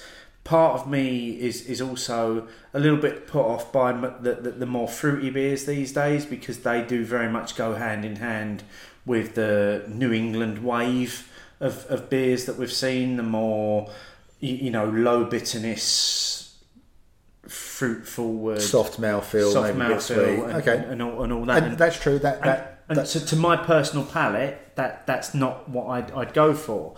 Um, but but then if you, if you look to tr- tradition and history, as you say, you know places like Cantillon have been doing fruit in beers for for, for years, and, and and obviously other- using that flavour. and obviously other Belgian brewers as well. But Canton Yeah. was just an easy example. Um, and and maybe some of what I'm saying is very much in relation to your you, you, know your pale ales, your IPAs, your double IPAs. That the flip side of that is when when fruits are used well in a impy stout, it's an incredible thing. It, it, and it works so well in, in, in an impy stout. Um, I, I think I think some of the problems we're seeing, you know, yes, some of it's down to canning. You can't see what's in the can before you open it. No. So you don't, and you've said this many times on podcasts. I've been banging on about it for a while. You mate. don't know how to pour a can. No. Because you don't know what's in there. At least with a bottle, you can see if there's any Yeah. sediment. You I can might see not if be- there's any fruit lumps. I might not be around happy, in it. but at least I can spot it. Yeah, absolutely. And I think I think one of the things that one one of the times it first happened was with um, way back, maybe three or four years ago now. It was a siren beer. Can't remember what it was called, but it was. Uh, I think again that was mango, and it was really really lumpy when it poured from from the bottle. And they openly said, "Yeah, it's it's lumps of the fruit. We just couldn't ferment it out. We just you know we just couldn't strain it out of it, so it ended up in the bottles. I think it was the Tickle Monster or something like that Oh, okay. that that, that had Yeah. Big lumps of fruit in it, and it wasn't it wasn't sediment. It it was lumps of fruit that they just could not. But do we want filter out But do it. we want lumps of fruit in our beer? No, if I if I want a lump of fruit in my beer, we're, we're getting to a point where it's almost like when you're serving yourself a gin, you put a slice of of, of Yeah. something in there. I don't, I don't I don't want that in. I wouldn't want my gin to come with the fruit floating around in it. No, no, no, absolutely not. So I would probably be on the side of is it time to stop putting fruit in canned beer? Yes, I, th- I, I think it is. But again, probably with the proviso that you said that we are in, seem to be in a constant race for innovation and what can we do now? Yeah. And, and, and, and everybody pushing one another in, in terms of that. So the listeners had quite a few uh, comments, and so we start off with one from Stew Chant at Chant Stew. What is considered a number? Are we talking a single batch from a couple of breweries, or is this an epidemic that should make us fear for the lives of our children? I like the way we leapt. Yeah, yeah, from one to the other. No middle ground. Unless it's the latter, I think it's safe for the practice to continue. So presumably yes. I, I wanted to include this one j- just because I wanted to, uh, I suppose, kind of justify the question that, that, that we had. So this this is over a, a period of months where there have been maybe a handful of isolated incidents, but recently there's maybe been one or two incidents of, of, of certainly one beer in particular that has been that has been I, particularly I bad. think there's been I think there's been a few. A few people have posted where these, for some people these are styles of beer they go for, and they've had three or four on the run where they've had the, the snow globe or the sediment Yeah. stuff. So I, I'm, I'm I'm I'm I'm pretty certain all the breweries would con- consider none of their beers are dangerous to their the children. no, But maybe there's absolutely a bit in the in the middle here. But I, I did still quite the, the comment did still make me chuckle. Yes, I had yeah. to admit. Um, and from uh, someone's already had a mention, Paul at UNRCD. Always time for better quality control, but what I've seen is that there have been issues weeks after release. Had a great dipper off one brewery, which was gorgeous. Same beer two weeks later looked horrendous and was a drain pour. And again, this is where we come down to perhaps that bit about we don't quite know what's happening further down the line. Yeah. So We're not giving it enough time, yeah, are we? We've we're not understanding. Day it. one's fine, day seven's fine, that week two's fine. But if you've still got it in your cupboard or your fridge, wherever you've decided to store it, we actually don't quite know what's happening there. Yeah. And then you find maybe you've got a different beer to what you thought you were going to get. Uh, from Hop Forward at Hop Forward Beers, nope. It's just time for many brewers to acquire more knowledge and adopt better practices when fermenting fruit, as the sugars in various juices, purees, and syrups can all act quite differently, not to mention how yeasts react to the sugars in package. Now, we did follow up with Nick Yes. at, at Hop Forward Beers, and he was quite happy to send us a little bit more detail through on, on, on, DM. So, talking about unfermented sugars and temperature impacting on the product, um, he did go on to say, in addition, dependent on the source of the fruit and whether it's been pasteurised or not, wild yeasts can potentially get in on fresh fruit and then all hell break, breaks loose. And from his experience, it can depend on the fruit. I've bottled a rhubarb saison that didn't ferment out any further. I added the rhubarb to a conditioning tank and was totally fine. Fruit is such an unknown quality, and I think lots of brewers are racing products to market to keep up with the latest trends and don't always consider the long term effects of, of re fermentation in the package. And I think that's probably where, a, well, it, perhaps where it seems to me where a lot of these problems have come from. Yeah, because breweries aren't necessarily taking the time to learn about what happens. Yeah, and also maybe quite haven't got this, you know, because a lot of these breweries are quite young. Yeah. A lot of these brewers are fairly are, are, are quite new to doing some of this innovative style of brewing. But perhaps we they said, and they haven't got the facilities, time, money, and effort Yeah. re- readily available to do these kind of things. But they should. Yeah. Well, our, our our anonymous contributor that we had via via DM does say something along those lines. So um, they said that not enough understanding that there's not enough understanding about the brewing process as far as it relates to water, hops, malt, and yeast. But that's it. They don't actually understand brewing and fermentation though. That's the thing you see. Unless you can guarantee that fermentation won't take place post packaging, then it's very likely it will. Brew a beer and then blend apple pulp into post fermenter, it's going to explode in your cans. Make a soda with fresh juice, it's going to ferment enough to be alcoholic. This is basic stuff to a home brewer because they've spent many years making these mistakes and they'll have learnt from that that fructose isn't a sugar that can, can ferment, can't ferment. It can ferment, it just does it very slowly. Plus, unless you guarantee that any pulp you buy in has been properly pasteurised, you're asking for trouble. You can QC all you like to test your viable yeast cells, but add sugars and give them times, and they'll multiply. And boom, I like that. Boom, yeah. And boom, Y- boom, boom. y- you Blackadder know- goes forth. that's that's a lot of that's a lot of knowledge there. That Yeah, and I think I think I think what was really good about that point was about the the home brewer yeah. has already made those mistakes, but has made it on such a small scale. Well, maybe they've lost a dozen Yeah, bottles which they'll be gutted about. that have exploded in their cupboard. Yeah, Yeah. Um, but it's their own beers. They've been experimenting. They've tried it. It hasn't worked, and they might think, "Oh well, I won't do that again, or I'll do it slightly differently, or I'll use different packaging." And maybe what we've, we're seeing now is that if we'd had these style of beers coming out three years ago, maybe in bottles, maybe some of the problems wouldn't be quite the same. So you yeah, may because still the bottles can maybe hold it a bit more. yeah, and you'd be able to see whether there was some of this snow globe Mm. sediment thing going on as well. So while you may not be happy, you can't pour all the beer into a glass. At least what you do pour, you can see what's happening. Yeah, you can you can leave the murky Yeah, in the bottle. hopefully a minimal amount of murk. You don't want to be even like a third of the bottle, do you? Yeah. Back to some of the listener comments then. Uh, the Mad Brewer at the Mad Brewery. Just do it right and filter out the fruit when canning. It shouldn't be an issue. To the point then. Yeah, very very much so. And again, the Toy House Brewery at Toy House Brew. No, no, and definitely no. Just work out what you're doing before releasing it to the public. Simples. Uh, also, the Manchi at the Pieman 7 voted no. Instead of everyone coming up with a new beer weekly, let's slow it down and understand shelf life, quality control, and the whole science behind it. Uh, as has been said before me. On a side note, is there a difference between fruit in cans or bottles? I think there is. I, I think there is as, as well because as, as you've just said, you can you can see what's going on in a bottle. Yep. You, you can see whether it's a, about to explode or not. You, you can see whether the, the the fruit is fermented out or whether it's snow globing. And it's less chance it's going to explode in your cupboard.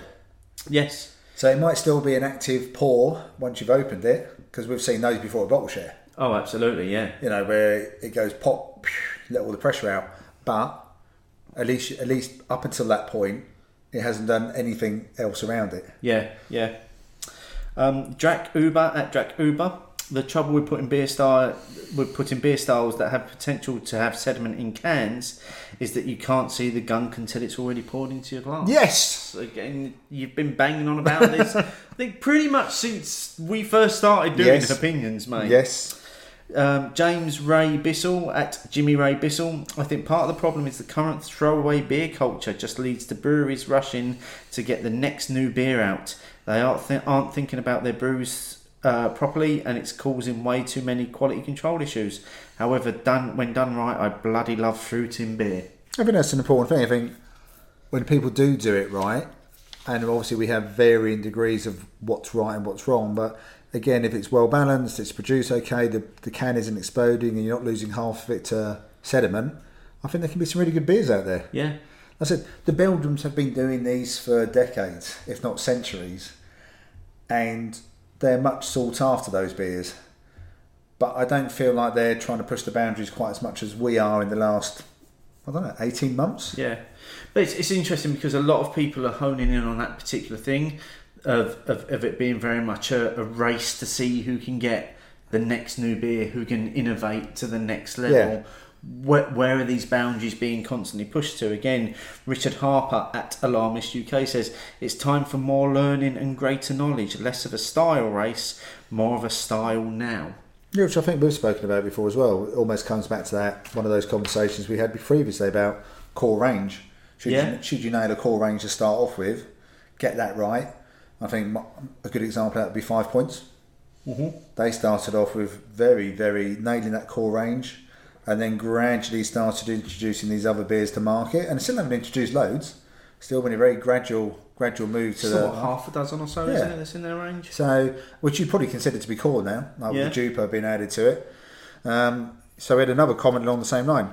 I don't have a problem with fruit and beer, but where's the quality control? Are brewers rushing to get beers out and skipping the, the QC?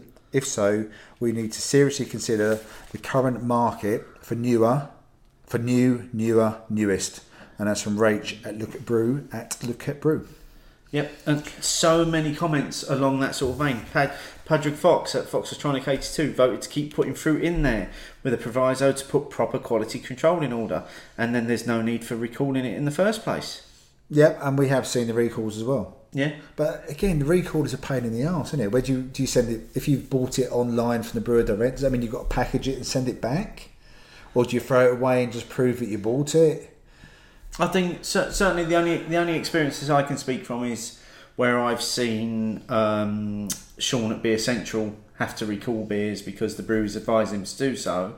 He's literally like, any of these beers we've taken out of pre-order boxes, and we've kind of taken that off of your account because we can't sell these to you. If you've bought one from us, we'd like you to bring it back, and we'll give you the money back. But how'd you bring it? How'd you bring it back if you If you've already drunk, and, or you live in. Essex? Well, And it's in yeah, Sheffield. Yeah, you don't. It's, it's, it's quite difficult, isn't That, it? that, So that's that's we, we shouldn't be at the stage where recalls are happening. I, I, I really don't think where beer is now in 2019, you, you know, where we've got to where we are now, I don't think we should be at a point where breweries are issuing recalls. no, because generally, if we look at the food stuffs, product recalls tend to be about when something's got into the food that shouldn't be there. Hmm. So we go back to the 70s and 80s, you had that thing with the Austrian wine and antifreeze. And then you've had things where maybe a bit of shrapnel of some kind gets into a food stuff. That's actually obviously can't be there and should be recalled. But this isn't that kind of recall, is it? No, not not at all. That's not the kind of recall we're talking about. We're talking about a recall where perhaps what has happened isn't what's planned to have happened. Yeah. Oh, we've noticed this beer's a bit wrong. Yeah. or it's exploded. We've, we've had one explode in our storeroom that's been kept at the right temperature. Maybe if it's gone out, we should be getting some of these back, sort of thing. Exactly. And I think that's that's a little bit different than the product recall. Yeah. Um, so from Charles Tustain at Tusters, no, don't stop using fruit, fruit, but a better understanding of the fruit used and its properties in relation to sugar content and effect on fermentation. More in-house testing required before general release. From the Hotspot podcast at Hotspot UK, I enjoy the prospect of fruit flavoured beers, perhaps, but perhaps the beers in question need to go through more product testing, or like others have said, better quality control before it reaches the consumer. That being said, I've tried some beers before they were recalled and had no issues and really enjoyed the taste of them. At the end of the day, brewing is a science, a kind of magic, and sometimes it requires a leap of faith in search of perfection in the brew. I love that comment, but it shouldn't require my leap of faith. I'm not sure on the leap of faith point of that comment. Shouldn't, it shouldn't require my leap of Be- faith. because my leap of leap of faith might have been seven or eight quid yeah, on on a can that's exploded. Those are some really really great comments. But what it does show is that people care. So people still want the brewers to innovate and put good beers out there and new beers out there, but do it in the right way. Yeah. Now we've had some input on this from Lee uh, at Brew York as well. Yeah. Obviously tonight we're drinking the remainder of the Brew York beers. the majority of which are all got fruit additions to them. So I thought it was only fair to, to, to allow Lee to, to have a comment on this. So before we dive into uh, Lee's Lee's thoughts from Brew York, what are your uh, you're thinking about the last beer? Uh, I enjoyed it. It was just like a mango fruit smoothie, though. Yeah. Um, and as it warmed, it maybe got a little bit sweet for, for, for my liking. Yeah, well, I if maybe if we'd started off with been a bit colder Yeah. and drunk it a bit quicker, might have loved it a little bit more. It's, it's possibly, and I know people are going to scream at me for this, possibly a beer that I would have quite happily drunk with ice in it, just to have kept it cool, to, to have stopped it Well, from to be honest, I might, I might scream at you for that as well. well, well, I'm going to open the next beer before we um, do the comments. Okay, so more fruit. Definitely more fruit. A different style. A definitely a different style. time. So this is the Goose Goose Willis. Loving the names of these beers. Great name. I Goose love Willis. the name on this one. Um, Gooseberry Full Sour. So 5.3%. Let's see what this is like. I mean, what's your experience of gooseberry, Steve? Uh, I'm, I'm going to put it out there, maybe a bit limited. very limited in, in, in terms of what, what I've had before. Um, it does pour incredibly clear. Yeah, so this is clear, clear like the rhubarb beer, would you say? Yep, it's got a lovely big white foamy head on it as well. It's quite a tight head, actually, isn't it? yeah, Ooh. Ooh, it's got tart um, on the nose. it's tight. It's almost got like the uh, the fantastic Haribo Yeah, yeah, type of nose. yeah. Cheers. Cheers. For the benefit of our listeners, Ah! the reason the reason why I paused there because I was waiting to see if we were going to get the Steve Sourface, and it's a thumbs up from me. We got the Steve Sourface, and it's still going. Jesus. Is that a beer which is still giving? Yes. So it looks like I'm topping up the glass with the rest of it for me. That is, I mean, there is a massive sour hit on I that. know it's brilliant. And I- I, think you nailed it in, in your description on the on, on the nose. It's it's it's Haribo Tangfastics, and and that's what you get on on the mouthfeel. That's that's what hits you straight away. I think that's brilliant. is that massive sour? It's it's a sour punch in oh, the Oh, yeah. face. It, it's it's sour. It's got a hint of tartness. It's it's but it's it's it's well balanced sweetness though. But I will come back to it. It is like the fantastic. It is. It is. It's, it's like somebody has liquefied Tangfastics and put it in a glass it's brilliant. for, for for me. So while I'm enjoying this and while you're enduring this, what about Lee's comments? Okay, so uh, like I say, obviously we're we're we're once again featuring a lot of beers from Brew York. Um, these are all got fruit additions to them. So uh, as the show was mainly, or, or certainly as as opinions is mainly around uh, the use of fruit in beers, I, I, I thought it was worth asking Lee uh, what their view on it was, and, and he was brilliant in terms of the response he sent to us was fantastically detailed. So kind of just the headlines from that response. So um, Lee said the general cause of, uh, of some of the issues that we're seeing is down to unfermented fruit sugars. Which I think has been alluded to in some of the other comments. Yeah. When the brewery believes the beer is um, that the beer to be stable and the desired flavour profile has been achieved, the beer will be cooled ready for packaging.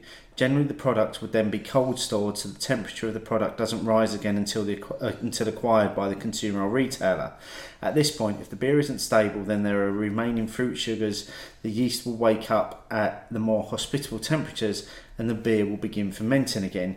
This will, at a minimum, result in carbonation level above which is what the brewer desired, and at worst create exploding cans, which are a safety risk. Thin aluminium is simply not designed to take champagne type pressures.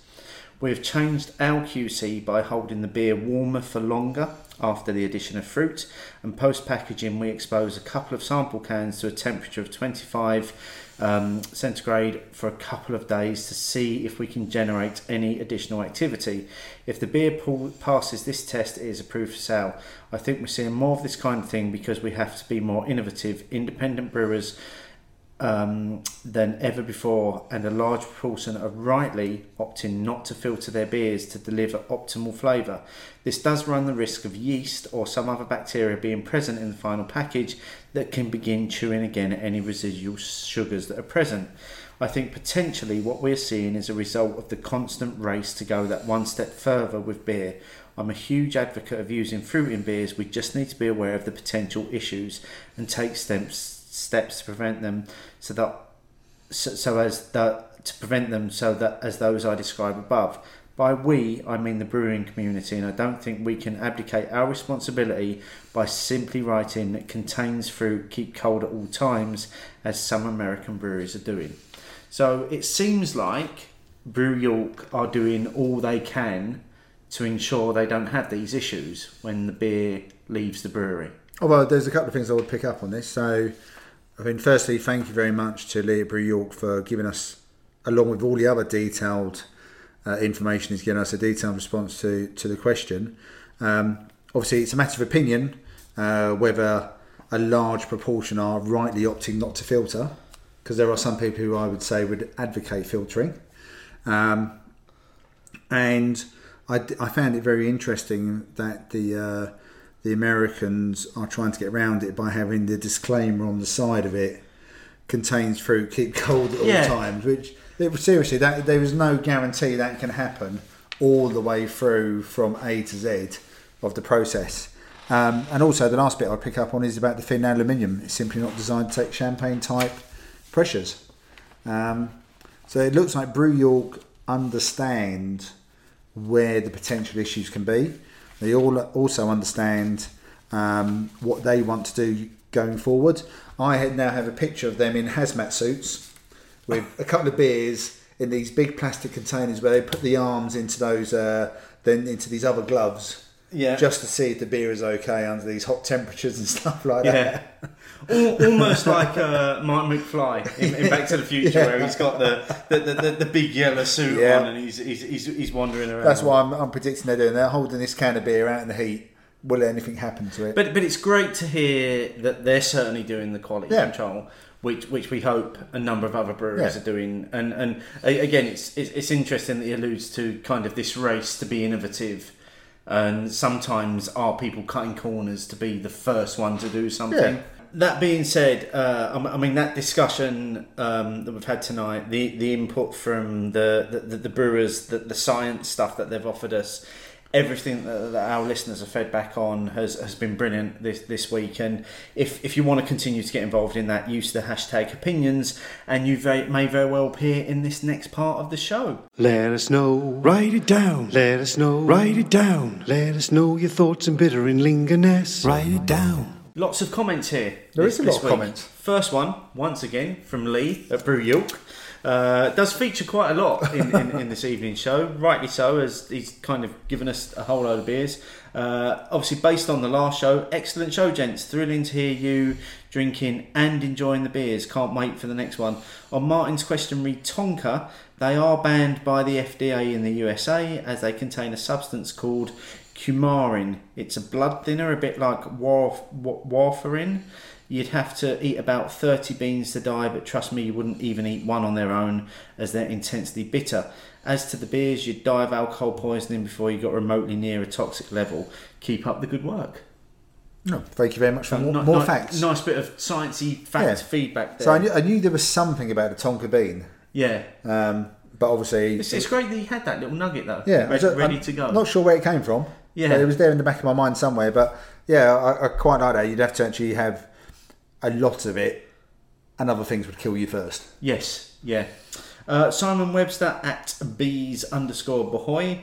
Uh, rather spooky to listen to your current podcast while driving back from my own visit to the marvellous Brew York Beer Taproom, Plus, plus a few others were up north last week. So, Oh, excellent. Well, thank you very much. That was very timely. yep.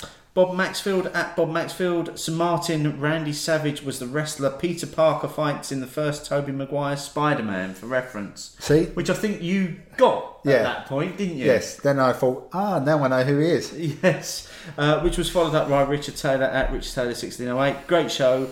I think a wrestling themed show should happen. So do I. So do I. I'm drinking beer at the moment. Okay.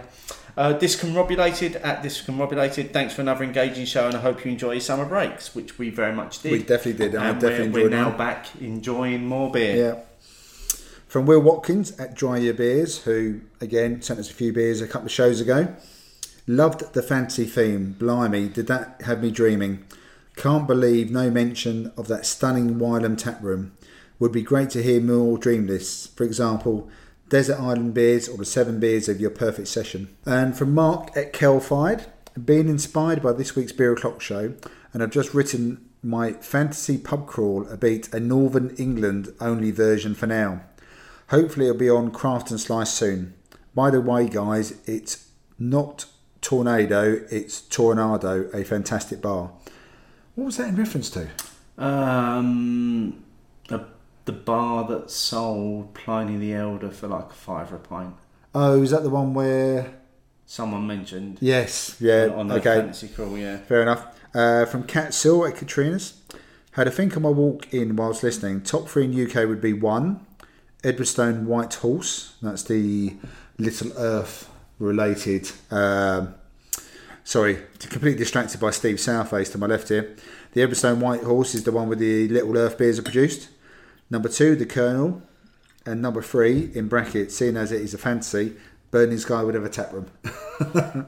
Took the fancy to an, an extra yeah, level. yeah, actually creating somewhere Yeah. for someone. If it was worldwide, I kn- only know I'd end up in Reykjavik, in Skull or Skuli, and it would be in July as a 24 hour sun. Um, then we got from Mark Westlake at Mark Westlake, another great podcast. On my wish list to visit is Atlas Brewworks, combining my love of craft beer with death metal. Sounds like an interesting combination. Paul at UNRCD, great podcast. I love your choices, taking it to the next level. Three places that I'd never been to but would look, really like to get to. Garage Beer Co. Taproom, you were so close. Oh, I was at the door. Northern Monk Taproom, Been. we've been there. And Wylam Taproom, Been. we've been there. I mean, two of those were on Both- Crimbo Crawls. Crimbo Crawls. You should have come to the early Crimbo Crawls, Should have gone in there, Paul. Yeah.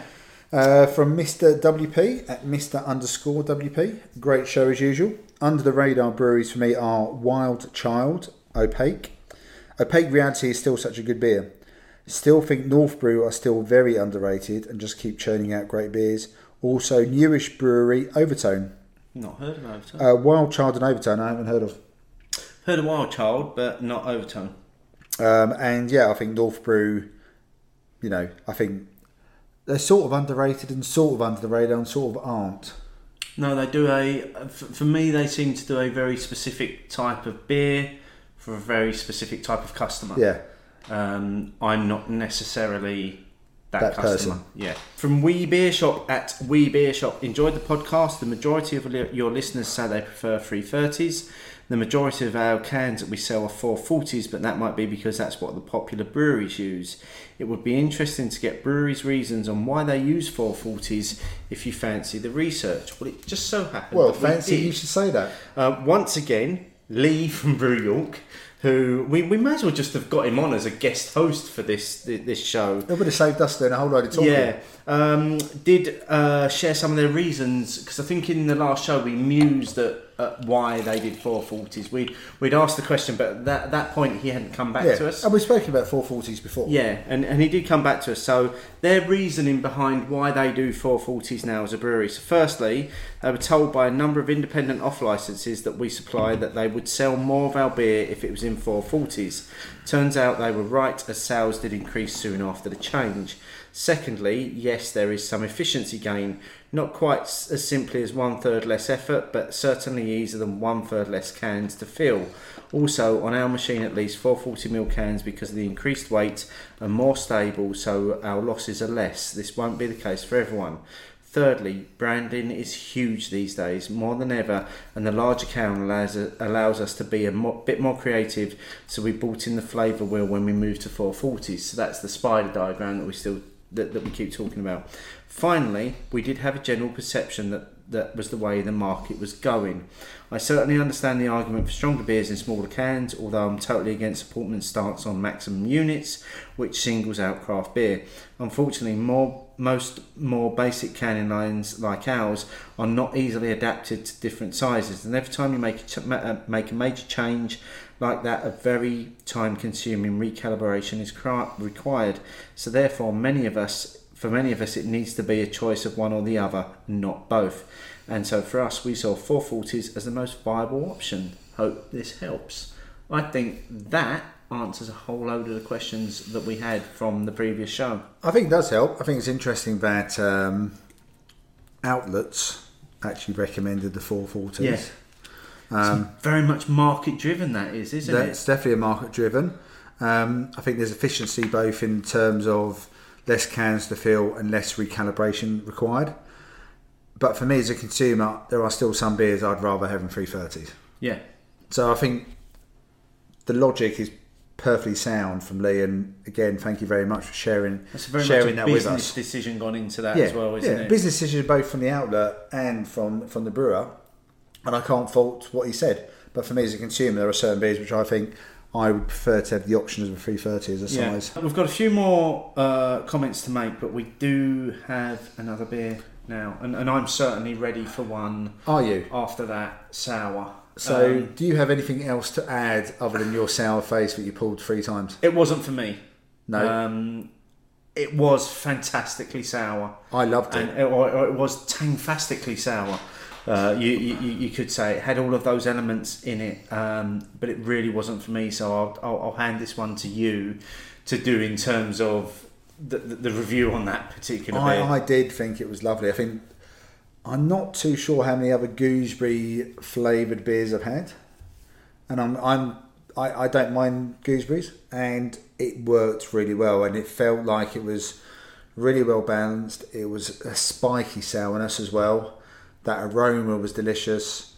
So if you're a fan of that kind of sourness, that kind of tartness, and you want something that really does, it's actually quite challenging sour. This isn't a gateway sour Absolutely not. No. by any stretch of the imagination. In fact, I would argue that when we did the sour face episode, I don't think I managed to get you to pull that face. I'd recommend that one. Okay. Ex- excellent. What are we moving on to here then? Um, moving away from the sour stuff, you'll be pleased to hear, Steve. Marvelous. Um, blueberry milkshake stout, 8.1%, and it's called Stay True. Okay. This is interesting. So we've got we're going darker. Look at the colour of that. It's it's almost purple. There is a bit of purple on there's, that a, head. there's a purple hue to that, isn't Yeah. there, coming out of there?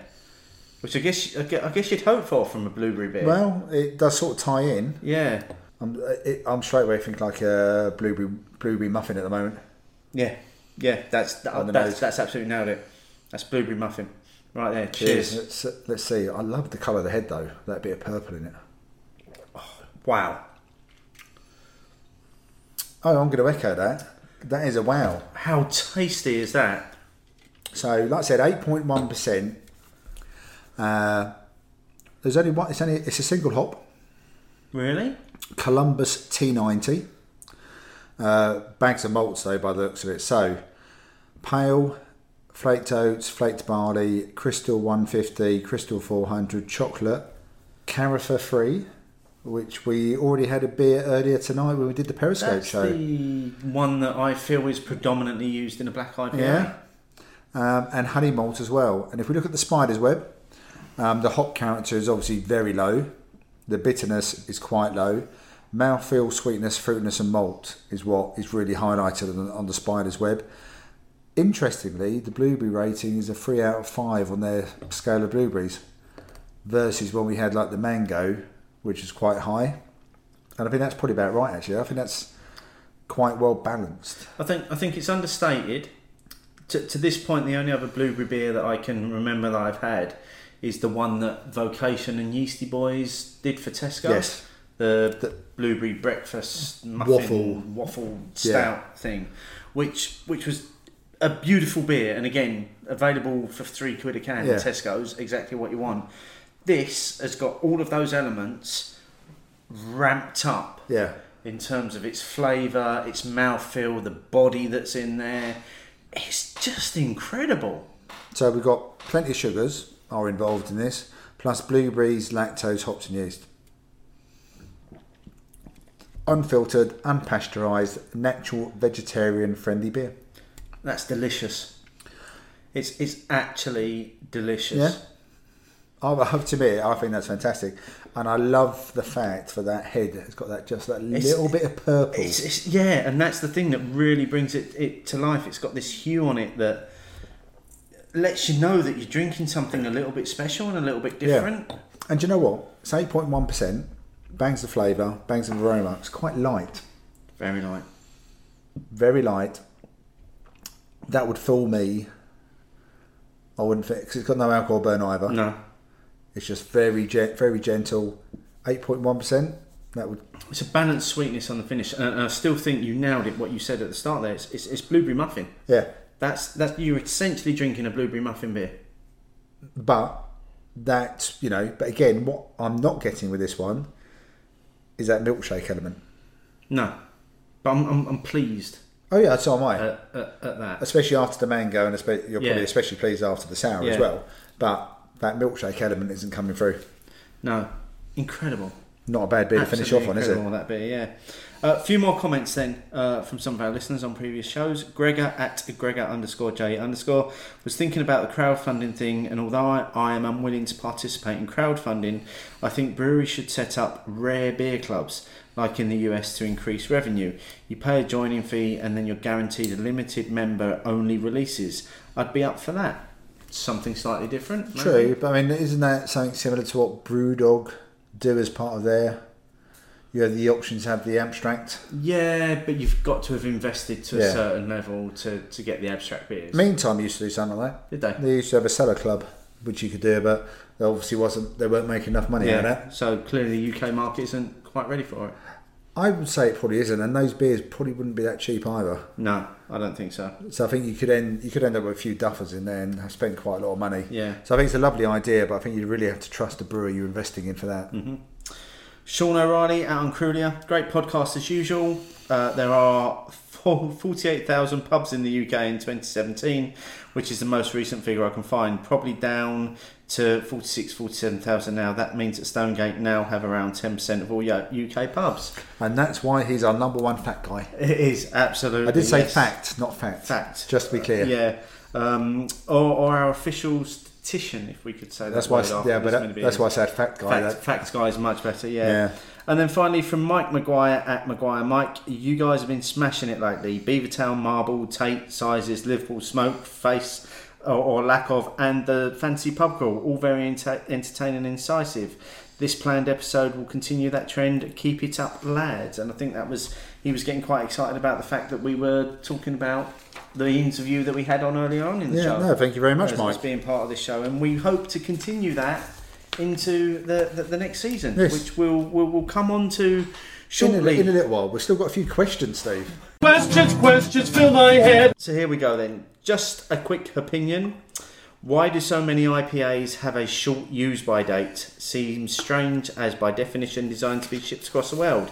And that was from Mark Westlake at Mark Westlake. Now, it's an interesting one because historically, we've all read the, well, I'm, I'm assuming we've all read Pete, Pete, Yeah. Pete Brown's first book, which is essentially the history of the IPA.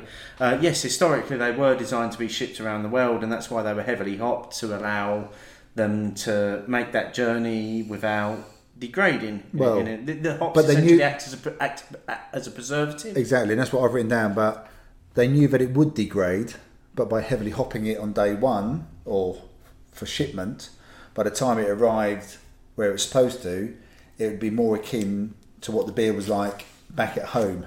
Yes. So you're shipping out to the colonies, you're amping up everything. So by the time it gets there, having rolled about on a hot ship, no, there's definitely no cold chain in those days. No.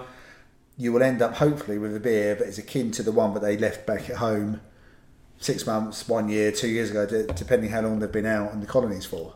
So that's what I think is that reason for the historical stuff.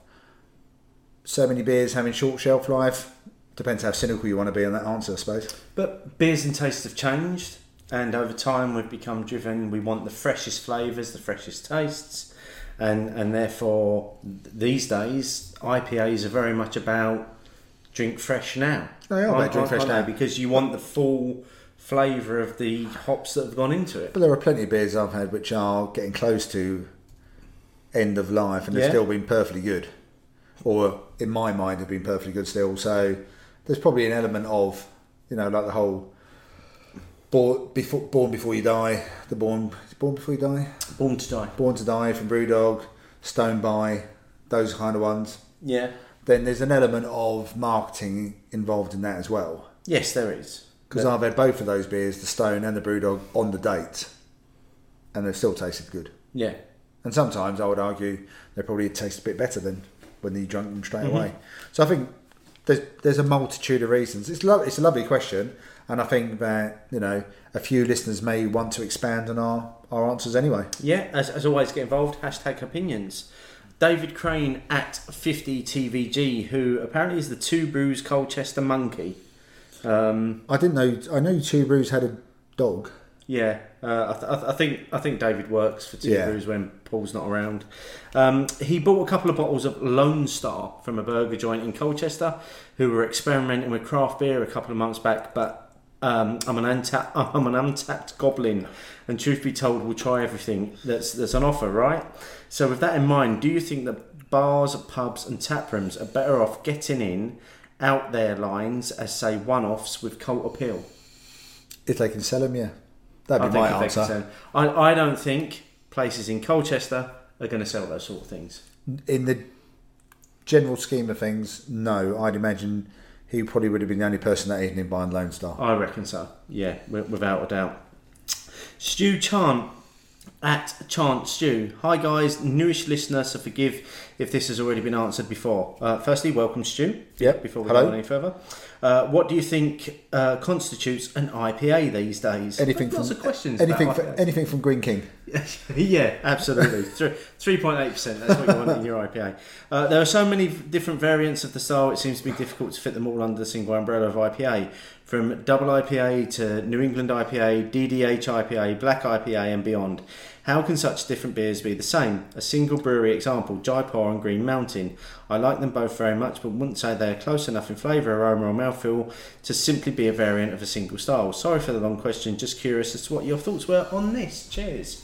I would say that he's all he's for me he's partly answered it at the start of his question by saying a single umbrella. So I think you have an umbrella of IPA, and you have all these subsets of styles. Yeah, absolutely. Yeah, yeah. Um, if I liken it to say, and a little bit, maybe a little bit deep this bit, the answer, but say to Christianity, and you have Anglian Anglicans, you have Roman Catholics, you have Orthodox, and a multitude of other religions, all come under the general banner of Christianity, but very, very different. Even just going to a Church of England or Roman Catholic service will be very different services. Where, whereas beers, a double IPA, New England IPA, and a DDH IPA can be very, very different. absolutely. As we've experienced tonight, we've had a, we've had a DDH pale ale, right? Not strictly an IPA, but we had a black IPA on the Periscope show. So yeah, these are very different beers. The IPA is a base, and I can understand where the question comes from, but I think while you carry on separating them out, you're fine. For me, it's where you just go IPA, and you don't give me a hint, whether it's a West Coast, What start? Yeah. a New England or something else in between that I'm not even sure exists, that's when I have a problem. So I'm quite happy with the subcategories now because then I can go for the West Coast IPA as a starting point and decide if I want the others. Whereas if you just go IPA, then I'd suddenly get a New England. I might go, oh, I think one of the things that underlies what you, you, you've said there is just just drink what you enjoy as, as well and don't worry too much about it. So if if you're enjoying drinking Jaipur and Green Mountain, that's absolutely brilliant. Yes, they're both IPAs, so to speak, but they are very different oh, in, in, in terms of what they are. But if you're enjoying them, does it matter what they are? no, but I still like the question. I think it's You a great question, especially yeah. from a, a you know from a new listener from Stu Chant. I, I do I do like that. So yeah, I think it's a great question. If anyone else wants again to expand on that, go ahead. But if you've got cans of Jaipur and Green Mountain going around and you're not sure which one you like, bring them over here. and we'll drink them for you. We'll you. drink them for you and let you know. Uh, final question then, Mike Gua- Maguire at Maguire Mike. When going to a family or friends event and there is a mix of crafty, non-crafty people, do you dip into your stash for some quality or keep it simple with some core staples? Depends if I'm sharing. So you had a bar, you ha- held a barbecue at your friends. Yes. a couple of weeks ago for your son's birthday, and I brought some beers around, and uh, maybe it's because we already know that generally we're going to stick to our own beers. So I brought a few beers that I knew I'd like, we had a few sharers in there between us as well, and your friend Colin, who was ho- hosting it for us, is just dipping his toe. Early stages of his beer journey. Yeah. Yeah, yeah. Um, so he was quite willing to try them. So I think it depends whether I'm keeping them to myself or where I'm going to share. And sometimes it's nice just to rock up with, and I've done it, maybe eight punk. yeah. And for me, I don't necessarily see that as the top end of craft these days, but I can drink it, enjoy it, not think about it, don't have to talk about it. Like on the boat, you know, someone said, because we particularly asked on the cruise, can we have some punk IPA? And they said, this is the last two. We said, yeah, but it's raining outside. Will there be any more? He said, well, we'll go and find some. And some guy said to us, you know, why is that so special? It's just because we like it. That's the only reason, because we like it. So if, if you can get us some more, please do. Um, I'm not going to bring beer I think other people will like per se, because otherwise, what will I, what will I have? Yeah, yeah, I'm, I'm not I'm not going to a to a do to bring beers for others to drink. Yeah, I'm, I'm bringing my drink for, for, for that do.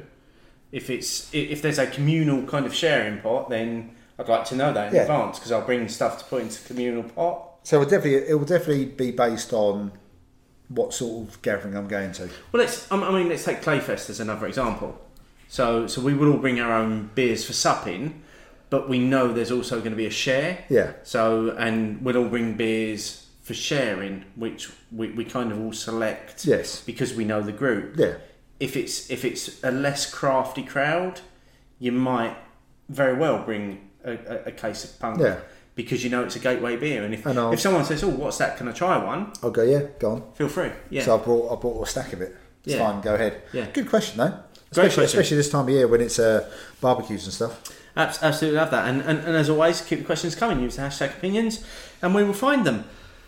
We've just opened the second can of this beer. I think we that- we so- are obviously loving It is. this this one. It's It a great delicious. beer.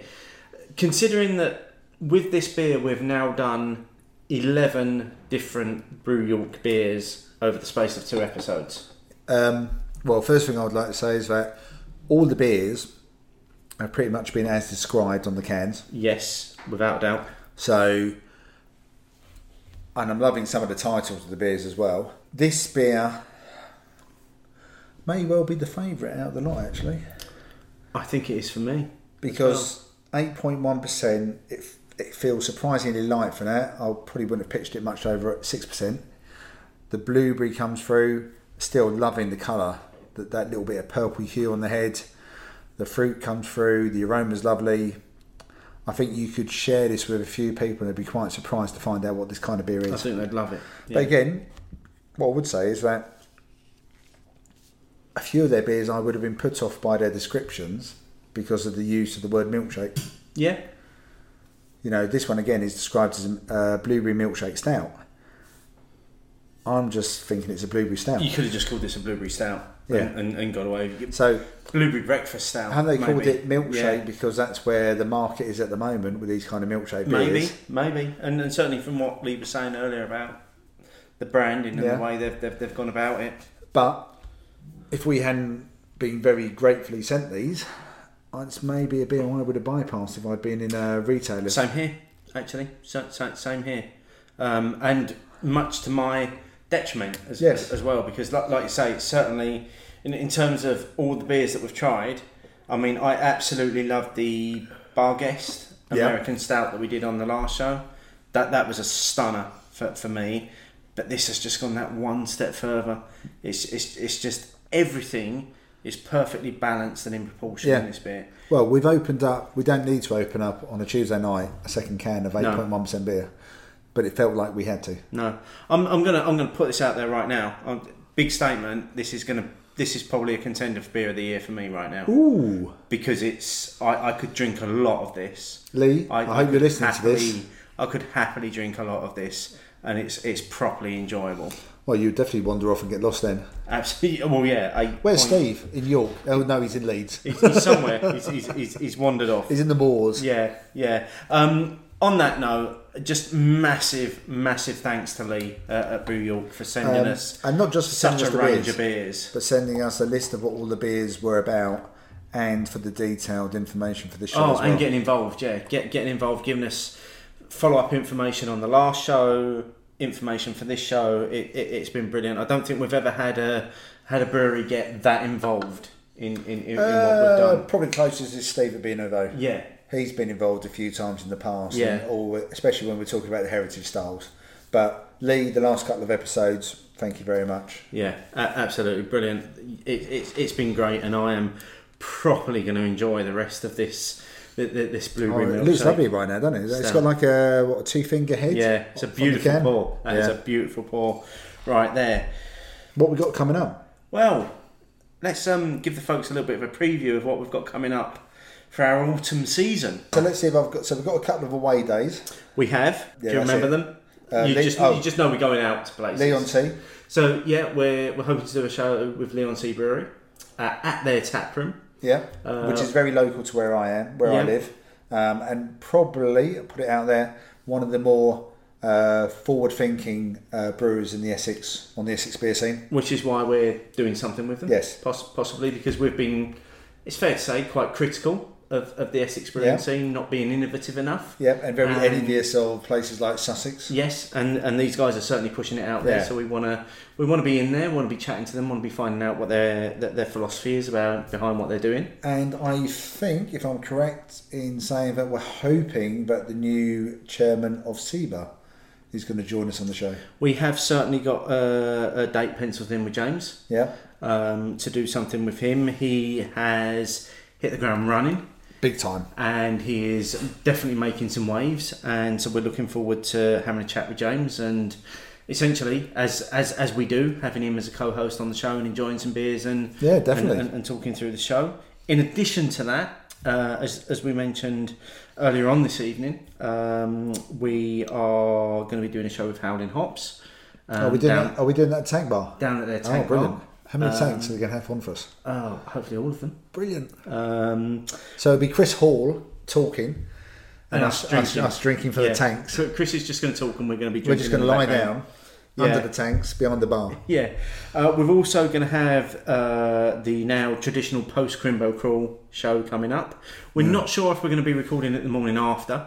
Logistics might Yeah. not allow that, but it will, will certainly be the day after the morning after. If we can do it the morning after, we will. Yeah, yeah. If we can find a way of doing it, we'll. But we're, we're staying in different places this time. So We are. Um, but for those that don't know, this year's Crimbo Crawl in Manchester, 6th and 7th of December. Uh, details coming at the end of September in, in, in terms of the route. And then, as always, we'll have our end of year review show, um, which will be quite late this year and will be, Be- I think, in terms of our schedule, we'll be out on Boxing Day. Yeah. So sorry about ruining your Christmas. Yeah. Um, but something for you to look forward to after you've had your Christmas dinner and presents. Be very close to Christmas when we record it. Yes, it will do. It, it will. And then looking a little bit further ahead, and all we're going to say right now is the next show after the end of year review is hashtag opinions 100. Big mo- big moment. And we'll leave that there Who'd have thought? for, for now. Um, but all of that starts with our next show, which is actually our third birthday. I know. So that's Three going to be quite an exciting show to do, isn't it? It's, it's, it's our third birthday show. Bloody hell. So maybe we'll do a little bit of looking back. I know we're gonna we're, we're going to do some of the new Tesco beers Yeah. as as well. We're gonna have a chat about those, but maybe we'll have a look about look look at some of our highlights over the last three years and and, and, see where we're going from there. Blimey. Three years. I know. Who would have thought? Who'd have thought? Who would have thought it? Just one more year, and we've been going for lo- as long as the original Beer O'clock show. Blimey. Definitely wouldn't have thought that. No, ab- Seriously, ab- wouldn't have thought that. absolutely not. But it's Oh. it's it's been an absolute ride. On that note, On that note, let's um let's cheers this cheers. and let's um enjoy the rest of this blueberry milkshake. Definitely going to enjoy it. Stay on. Bought a coconut, he bought it for the dime. His sister had another one, she paid it for the lime. She put the lime in the coconut, she drank and poured up. She put the lime in the coconut, she drank and pulled up. She put the lime in the coconut, she drank and pulled up. She put the lime in the coconut, she called the doctor, woke him up and said, Doctor, ain't there nothing I can take? I said, Doctor.